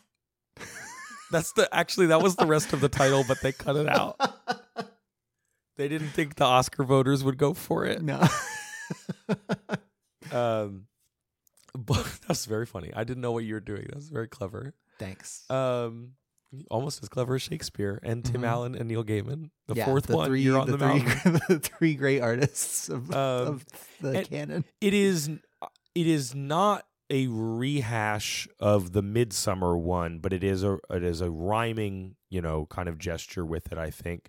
We're getting a different version of shakespeare writes a play because morpheus kind of gave him the power to and asked him for this one specifically. If you don't know the tempest uh it's about a guy who caught he gets you know marooned on an island after making a bunch of enemies and then uses a bunch of magic powers to bring a bunch of those people to that island as if he's going to enact revenge on them. And then he forgives them. And then he breaks his staff and gives up his magic powers. And they all go off to presumably live happy happy lives after that. Mm-hmm. That's that's like a really quick uh, and dirty summary of a very kind of uh I don't think it's a messy play, but it, it is a uh, complicated play. Yeah, it's it's a play that I I don't think there is. Well, I mean, I, I think maybe all scholarship around Shakespeare's plays is sort of settled on a conventional wisdom at this point, but it's definitely one where it's like not. I don't think usually considered to be one of the like top tier, like the S tier Shakespeare plays. People people like it because it's got some really cool moments in it, and it's got the juice of Shakespeare is writing about a guy putting down his magic powers, and Shakespeare was a guy who had magic playwriting powers, and it's his last play. Like, yeah, and it sort of it like functions as an ending. It's like a show that has been like bad for a couple seasons, does a series finale, and like manages to capture part of what made it made the the part that people liked so special. I That's that's the Tempest for me. That's the tempest for Andrew, sure. um, but like, there's a whole like, there's a there's a directing book I remember reading in college called called Prospero's Staff, which is just like using the Tempest, and it's all about like Shakespeare and all that kind of stuff. And so like, I don't know, I found it fine. The the like depiction of Shakespeare as a guy late in his life who's kind of in an unhappy household situation. late in his life, he's forty six. I know. forty seven. I mean, he would have been late in his life, Yeah. but he's like forty seven years old. and you know like there's some interesting conversations with him and the playwright ben jonson where jonson's like you just like live here your whole life and like what do you write about you didn't do anything mm-hmm. and i like i went out and was in the army and shakespeare's like i don't know i just think about what it's like to be human and then put it Yeah. on the page Yeah, I am a, I am a human, so I feel like I have the experience that I need to write about the the human condition. Yeah. is basically what he said. It's pretty, which is kind of neat. Um, and then it, and he's talking about how like he f- he feels more connected to this play than he does to his actual life. And then he has a conversation with Morpheus where Morpheus takes him to the dreaming and talks about how he really wants this play about a guy who can walk away from what he's doing and his magic and leave his island because Morpheus will never be able to do that. So this is a little out of Mhm. time. Yeah. Um, and I did see, I wasn't able to track it down because it was citing a book that I couldn't find that like Gaiman wrote this issue and maybe it wasn't actually going to be the last one. Mhm. Um, like it might, it may have fallen earlier in the sequence somewhere. And I, I just, I didn't, it didn't land for me. The comparisons to between Gaiman, Morpheus, Shakespeare, and Prospero all felt like too much and a Mhm. little too cute. Sure. Yeah, For- it is a little. It, it- it's a little cute to have this this series that's been all about writing. Like Shakespeare's been in it a couple times, and it's all about storytelling. And and Gaiman is so like he's telling a good story, but also he's like drawing attention to the storyness of it all the time. Yeah, yeah. and then to have it end with an issue called The Tempest about Shakespeare writing his last play because it's the last issue. Yeah, it feels a little cute. it feels a little cute. And I read a take that was like, you know, people who might read this and be like, oh, he's kind of being very, it's like an act of hubris to compare himself to Shakespeare. Yeah, like what does he think? He's Tim Allen? Like, don't have a little bit of um, humility. I think Neil Gaiman. the I did read. I think it was maybe an AV Club uh, conversation where they they they were saying Gaiman is showing a kind of warts and all Shakespeare, this guy who's kind of run down and has his own flaws, and that's what Gaiman wants the comparison to be. And I, I think that's a totally fair read. Yeah, Again, mhm. to your point, I think it's it's just I really liked when Shakespeare was kind of a glancing gesture in the middle of this story, and it didn't feel like that was what we should go home with. And uh, I don't know. This is my first time through it. Maybe I'll feel different if I read it again later. I just feel like either the for me personally, that panel where Daniel walks into the dining room and sees the rest of the endless, or maybe the Hob Gadling issue would land for me better as like the final one. Like maybe just mm-hmm. swap Hob Gadling and Shakespeare. because the Hob Gadling one is more about life going on. Yeah. right? which is Yeah. nice because it's it ends with Death and Hob Gadling having a talk, and Hob is like, "Hey, don't I don't I know you?" And because Death was there with Morpheus when they decided, "Hey, this guy wants to live forever. Let's let him. And see what happens. Let's let him do it." Yeah. and he you know he's been having a bad time at a renaissance fair like many renaissance fair attendees Listen. but for hob gadling it's because it's not accurate enough It's a great trope. It, it's a great it's a great version of the like time traveler complains about how things are not accurate. Th- This the whole has I first know- the whole first run of it is great where he's like clearly he's got a he's going with his girlfriend who is like there to dress up and work there i think yeah Gwen yeah and um he's like yeah people didn't know it was the renaissance when it was happening like nobody just looked up and observed that it was the renaissance like every people didn't call it its own thing until like hundreds of years later well, and he's also like in, in parts of England, it did not get to us at the same time. Like we're not Yeah. all experiencing it contemporaneously.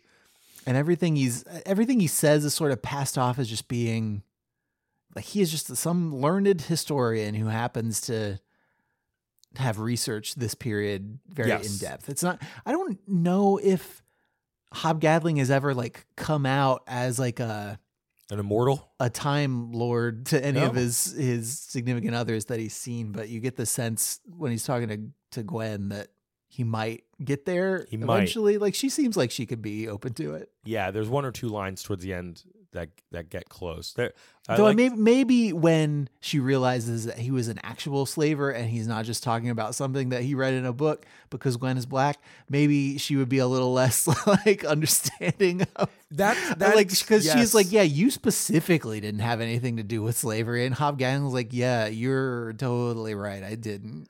he does. He gets on his high horse, and it's a high horse of guilt. And Mhm. she's like, "Listen, clearly you've never dated a black woman before because you would have been killed by now for not shutting up." and he can't really come clean on that front about what he's talking about. Um, but so, and he's you know upset at, at all of the fake, phony British accents that everybody's using, and Mhm. people saying enjoyousest things or whatever. uh, and so he goes and he gets drunk while she's working, and then he finds himself in this old building, uh, and that's where Death is hanging out. And this is where it is confirmed to like I think one of the interesting things is like he's really grumpy and everything because he had a dream where Morpheus died. Mhm. And this is where he actually has a conversation with someone where he realizes that that is definitely true. Yeah, he's like, yeah, I, I, part of me knew it was real, but this is this makes it definitely for real explicit that he's not that we're got, not going to meet in like ninety six years. Yeah. And she Um, is kind of like, "Well, are you done? Like do you want to be done?" Yeah, it's up like it's up to you, but you you can be done if you want to be done. Because I seem like you're having a bad time with this Renaissance. yeah. Well, and I think she thinks he might want to be done because Morpheus is gone. Like Yeah. they were buds. The fact that he was there in the first place was because of Morpheus. Like Morpheus gave it up, and I think give it up is or give up is the word that Hob uses. and and he's been hob gadling in the little glimpses of, him that we've gotten in the issues in this in this book has been like feeling the need to make a change Yeah. and but he's been alive for 600 years like where do you where do you go like if you- if you want to start over again he doesn't want to go back to a place he wants to He wants to see another thing.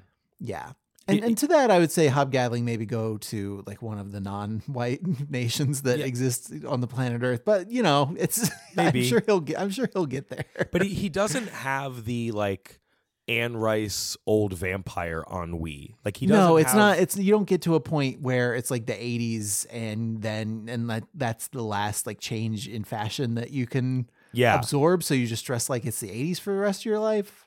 He's still, yeah, he's still hanging in there. He does seem like legitimately interested in people and in what life has to offer.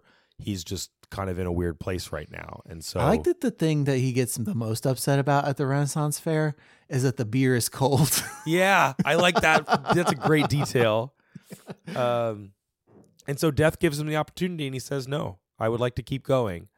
And like, I think that is such an interesting thing to happen in relation to what Morpheus did. hmm To just say, "No, I'm going to keep going. I'm going to figure it out." Yeah. and it, it is not like treated as this, you know, triumphant answer to what Morpheus did. It's just a different thing. Right. Yeah. It's it's not like I Hob Gadling and am, am doing what Morpheus should have done, and Yeah, I'm choosing no, I'm no, choosing no. to live. It's just a, it's just a different a different road taken. Yeah. And and I think that's why it is such a a powerful little epilogue in a way that the like I will find a way to give up my gifts doesn't work for me as as the Mhm. final note for the story. Sure. Um cuz it does like end with he has a he does talk about a dream he had where he's on a beach with Morpheus and destruction shows up and they like Mhm. Pal around. They don't like toss around the old pigskin, but they just like walk around. Yeah. They walk down. They walk around on the beach. Yeah. And they leave three sets of footprints the whole way. I they think. I do don't think there's any. No, they do leave Mhm. three footprints. Yeah. Mhm. Um, and then he's like just talking to Gwen, and it's very sweet, like an "I choose life" kind of thing. And that's I don't Yeah, know. and like the when we saw Hob Hobgadling in the in the kindly ones issue, he was like mourning somebody he just lost. and so Yeah, this is, yeah. yeah, This is and he takes the Morpheus. He takes the like the funeral very hard. Like he's Yeah. very like roughed up during all the wake issues. Mhm, mhm. Um, okay, I was interested. I'm kind of glad we're on the same page here. I wasn't sure where you were going to be on like what these issues are and like how they function as like following up to the wake. I was honestly coming hope like kind of hoping for you to like talk me into thinking that the Shakespeare one was great in a way that I was not absorbing because I'm not well read enough and I'm it's interesting to hear that you like I've read it two or three times and I like it's it's fine like there's some stuff in it I like but it's not it doesn't stick with me. It doesn't feel that- like the end of the Sandman. Yeah, right. Mhm. It feels like a cool thing that Neil Gaiman wrote. It that- could it's some like you know like b minus thing in the middle of like fables and reflections or something like that that's the tier of sandman one-off story that i think it that i think it goes in And like also- it, it's yeah it's it's fine but as a closer i don't know and maybe that's what people thought about the tempest the play also No, as people like the Tempest. I, I I've you know read multiple articles where people really love this issue as the ending. I just feel like the Hob one is stronger, and maybe I also liked Midsummer more, and that's weird. Probably Mm. I don't know. I need to read it again. i don't i mean i don't love either of the either of the ones that are just like shakespeare play riffs but again that's probably me being not a Shakespeare head. It's some fine. You're a Tim Allen head. Yeah, I love Tim You- Allen more than I like Shakespeare. then everybody's got to pick one. Yeah, you have to pick one. Yeah, it's like Kirk, Kirk versus Picard. so you got Tim Allen versus the Bard. So I think we've covered most of like my my big final thought things. Like, hey, Yeah. I'm very glad I read it. I didn't Mhm. say that. It's pretty cool.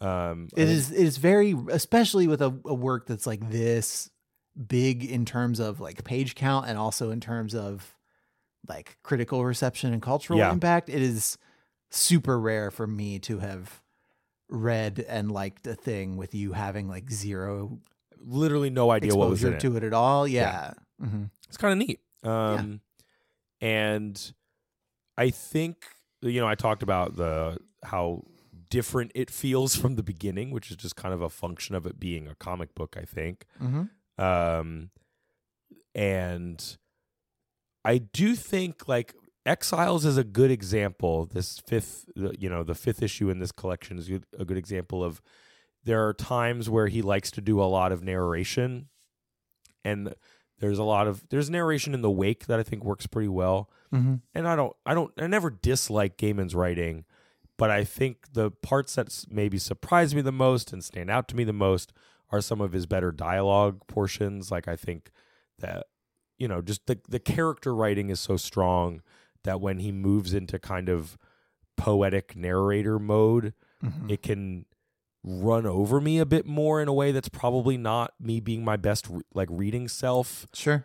Um, Well, because you're just looking for the, you know, the speech bubble of the character. I kinda like am. You're just like, when's Delirium going to say another funny thing? Yeah, I kind of. I'm still. I found myself thinking during her eulogy, like what her words are supposed to sound like, the way that they change size all the time. Mm-hmm.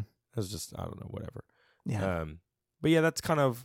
I don't know. Those are my thoughts. What What was it like to read it all again, Andrew? I'm. I mean, I'm always happy to come back to it. It's a, there. There are a couple of. I'm not a big comics boy. Mm. I'm not like steeped in the the multiverse of of all of this stuff. Sure. But there are definitely some graphic novels, and like this is one. I think Watchmen is probably one. There are a couple of um, Batman Yeah. collections. I think The Long Halloween is one that I I like. Mm-hmm. Yep, like yep. there's some that I'm just always happy to go back to and read again because I enjoy them and they are good examples of what the medium like does when it is being interesting and not when it is like being dudes punching each other. Yeah.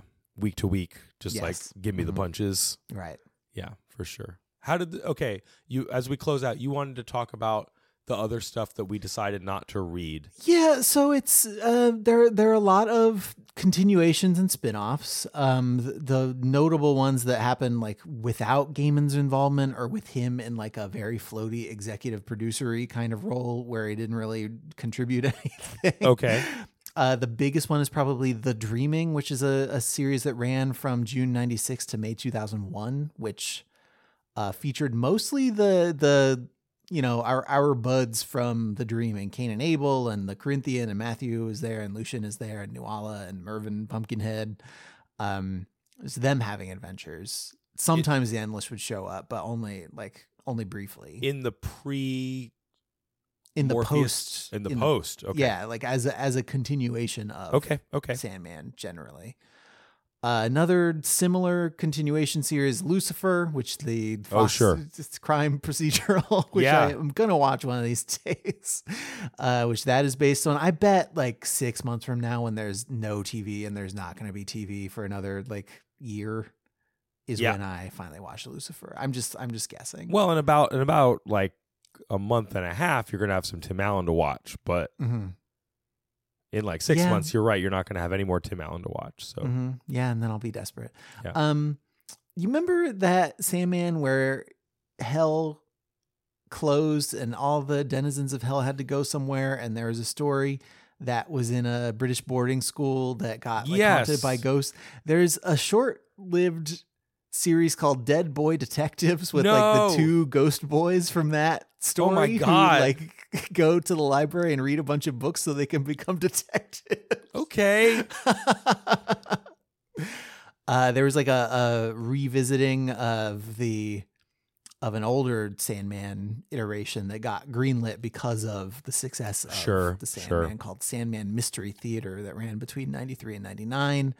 Uh, there's some other stuff, but the the the things that people who are new to the series are going to look at and want to go to, I think, are the short-lived and intentionally like limited run things where Gaiman has like revisited the characters and the and the series himself. Yeah, I'm looking Um, at my box set here, and there's like a couple. It's like Endless Nights and the Dream Hunters. Yeah, so uh, the Dream Hunters is a it's it came out in 1999 originally. It, it it was at first it was an illustrated novella and then later it was adapted into a comic. oh wow, okay. So if so if you look at your box set that one is in there twice and that's why the novella is is one of them and the I had comic is the no idea. Yeah. Uh, Endless Nights was published in 2003. It's a series of seven one-off stories about each of the Endless. Okay, Um, so each of them gets one. And then Overture uh, happened more recently. It's between 2013 and 2015. That is a prequel series about what Morpheus was doing immediately before his imprisonment at the beginning of of this. So if you go back to that first issue, he's like returning from something. He's super tired and like his energy is spent, and that's part of why he is able to be imprisoned Okay. And that this tells the incredible true story of why that happened. so the I've read all of this stuff, and I think there is if you buy the big box set that has all of it, just like just like read it, and you'll have a decent time. Probably like th- there is just by virtue of of it being a Gaiman written thing. I think if you liked Sandman, there's going to be some stuff in here that you enjoy. But I think what ultimately feels sort of unsatisfying about all of it is I think what people or, or like what I kind of would like to see is just like a proper continuation that feels like it's building to something the way that Yeah. the yes. entire run of the Sandman feels like it's building to something. Sure. And it's we we talked about this a lot where like you I would say something about how, you know, keep this character in mind because it'll come back and be, be Yep. important later. And you're like, I honestly can't tell the difference between like one off stuff that I'm not supposed to think about again and Yeah, yeah. like important things that I'm supposed to tuck back in the back of my brain so I remember them when they come up again. I, there is no follow up to the Sandman that feels like it's Doing that. working toward a Yeah. thing, and and especially if you are more interested in like, oh, what happens next with with Daniel and how he relates to his siblings and all this stuff. It's just like none of these books want to do that at all. Like Sure. in Endless Nights has I think two of the seven that take place post the events of the Sandman, and all the rest of it is Pre. either like way in the past or it's or it it's not really important when it happens or it's you know kind kind of amid the Sure. the the things that are happening in the Sandman. So yeah, I think that's probably why I don't like it as much. I mean, Overture has like a like Morpheus teams up with like a cat version of Morpheus, which is yeah. Why not? it feels a little pandery, but sure, I'll take it. like there there's interesting stuff, but I I You Yeah, can't build a full not- series out of fables and reflections. yeah, yeah. Fables and Reflections gets its power from the fact that it's nested within. Yes, it, it is a break from other longer form stuff. Sure. Well, I you know who knows? I don't know that Gaiman could. What does he want to do? Do I something I- like I this ever again? if I don't know. I think if he wanted to, he would have done it by Yep. now. Like it, it's been what, like almost thirty years Yeah. since this ended, or or yeah, thirty, almost exactly thirty years. Like he's it- done it's- nothing like this ever since. Yeah, and I, I think it's partly like I said what I had to say. Partly, how could I? Possibly, Yeah, how how Yeah. could I create a thing that would be as loved and as impactful as this thing that's had like 30 years to build up its own like mythology you well, and what is the what is the time frame again? Remind me, like when does the first issue of Sandman come out? it's like 80 like 86 or 87 a- to 93 i want to say Wild, oh it's 80 89 to 93 because this is in the this is in '96. This last one. oh yes 89 to 96 sorry that's I, I was reading i was reading the um who was publishing it and Oh, I- sure, I- sure, yeah sure, yeah. vertigo took over in 1993 and It's okay, like, yes, all right. yeah. I mean, imagine making a thing that took that long to make. Like, you think about like musical artists worried about their sophomore al- like album, and or it's even like, bands that reunite after a while and have to come back to make an make Oh an my album. Like God, on the yeah. radio mm-hmm. today, I heard a new NSYNC song because there's a new Trolls movie, and they're doing an NSYNC song for it. And I was like, "What is this? Are they gonna make a new album? I don't want to hear it necessarily, but like they had to get together and make it. Imagine Yeah. doing that after all this time. Yeah, I I think some of it would feel comforting, and some of it would be like, oh, I remembered why I didn't want to do this anymore. Yeah. Okay, well, okay, so that's my. Can I add NSYNC to the to the Mount Rushmore of bards? yeah. I mean, we got another slot up there. They take they all fit in one slot together. Just don't Yeah. worry about it. hmm Um, we're we're building an endless like group here. Um, all right. Well, thanks for taking me on a tour of the dreaming, Andrew. I've really Thanks enjoyed. for- I'm I am glad you enjoyed it. I'm Yeah. glad that you're thinking about rereading it. I think there will come a time where we've got some kind of a show buffer built for some reason, Yeah. And like maybe you'll be sick or or like Laura will have taken Simon somewhere and you're gonna have the house to yourself and you're gonna look on your bookshelf and you're gonna see Sandman sitting up there and you're like, maybe it's time. And I think you'll be glad when that happens. I know I will be glad when that Yeah. happens. Mm-hmm. So, if you, the listener, have reread it and you want to tell us what it was like to read along with us or read it for the first time, send us an email overduepod at gmail.com. Hit us up on social media at overduepod. Tell us about your experiences in the dreaming. Andrew, if folks want to know more about the show or how to support our long read projects, where do they go? overduepodcast.com is our internet website. Up there, we have all the episodes that we're going to read for the month. We have a, our archive of 600 plus episodes. We have a little embedded player that you can use to play the episode or download uh, a MP3 that you can like put on a media player thing. I know that there are a lot of those that still exist, which is kind of wild, but I, but I like it. I'm happy Yeah. about it. Um, Patreon.com slash overdue pod is how you can support the show. We're gearing up to start a new long read project, a return to Stop Homer Time, Stop! Homer time. uh, featuring Emily Wilson's translation of the Iliad. We have some fun plans there. Uh, we're gonna release a uh, an intro episode where we talk about like the translator's note and some general background stuff. I think to uh, Patreon people and everybody, just to like give you Yeah. give you a little taste, and then we're gonna get going. I Yeah. think two book two books at a time Yep.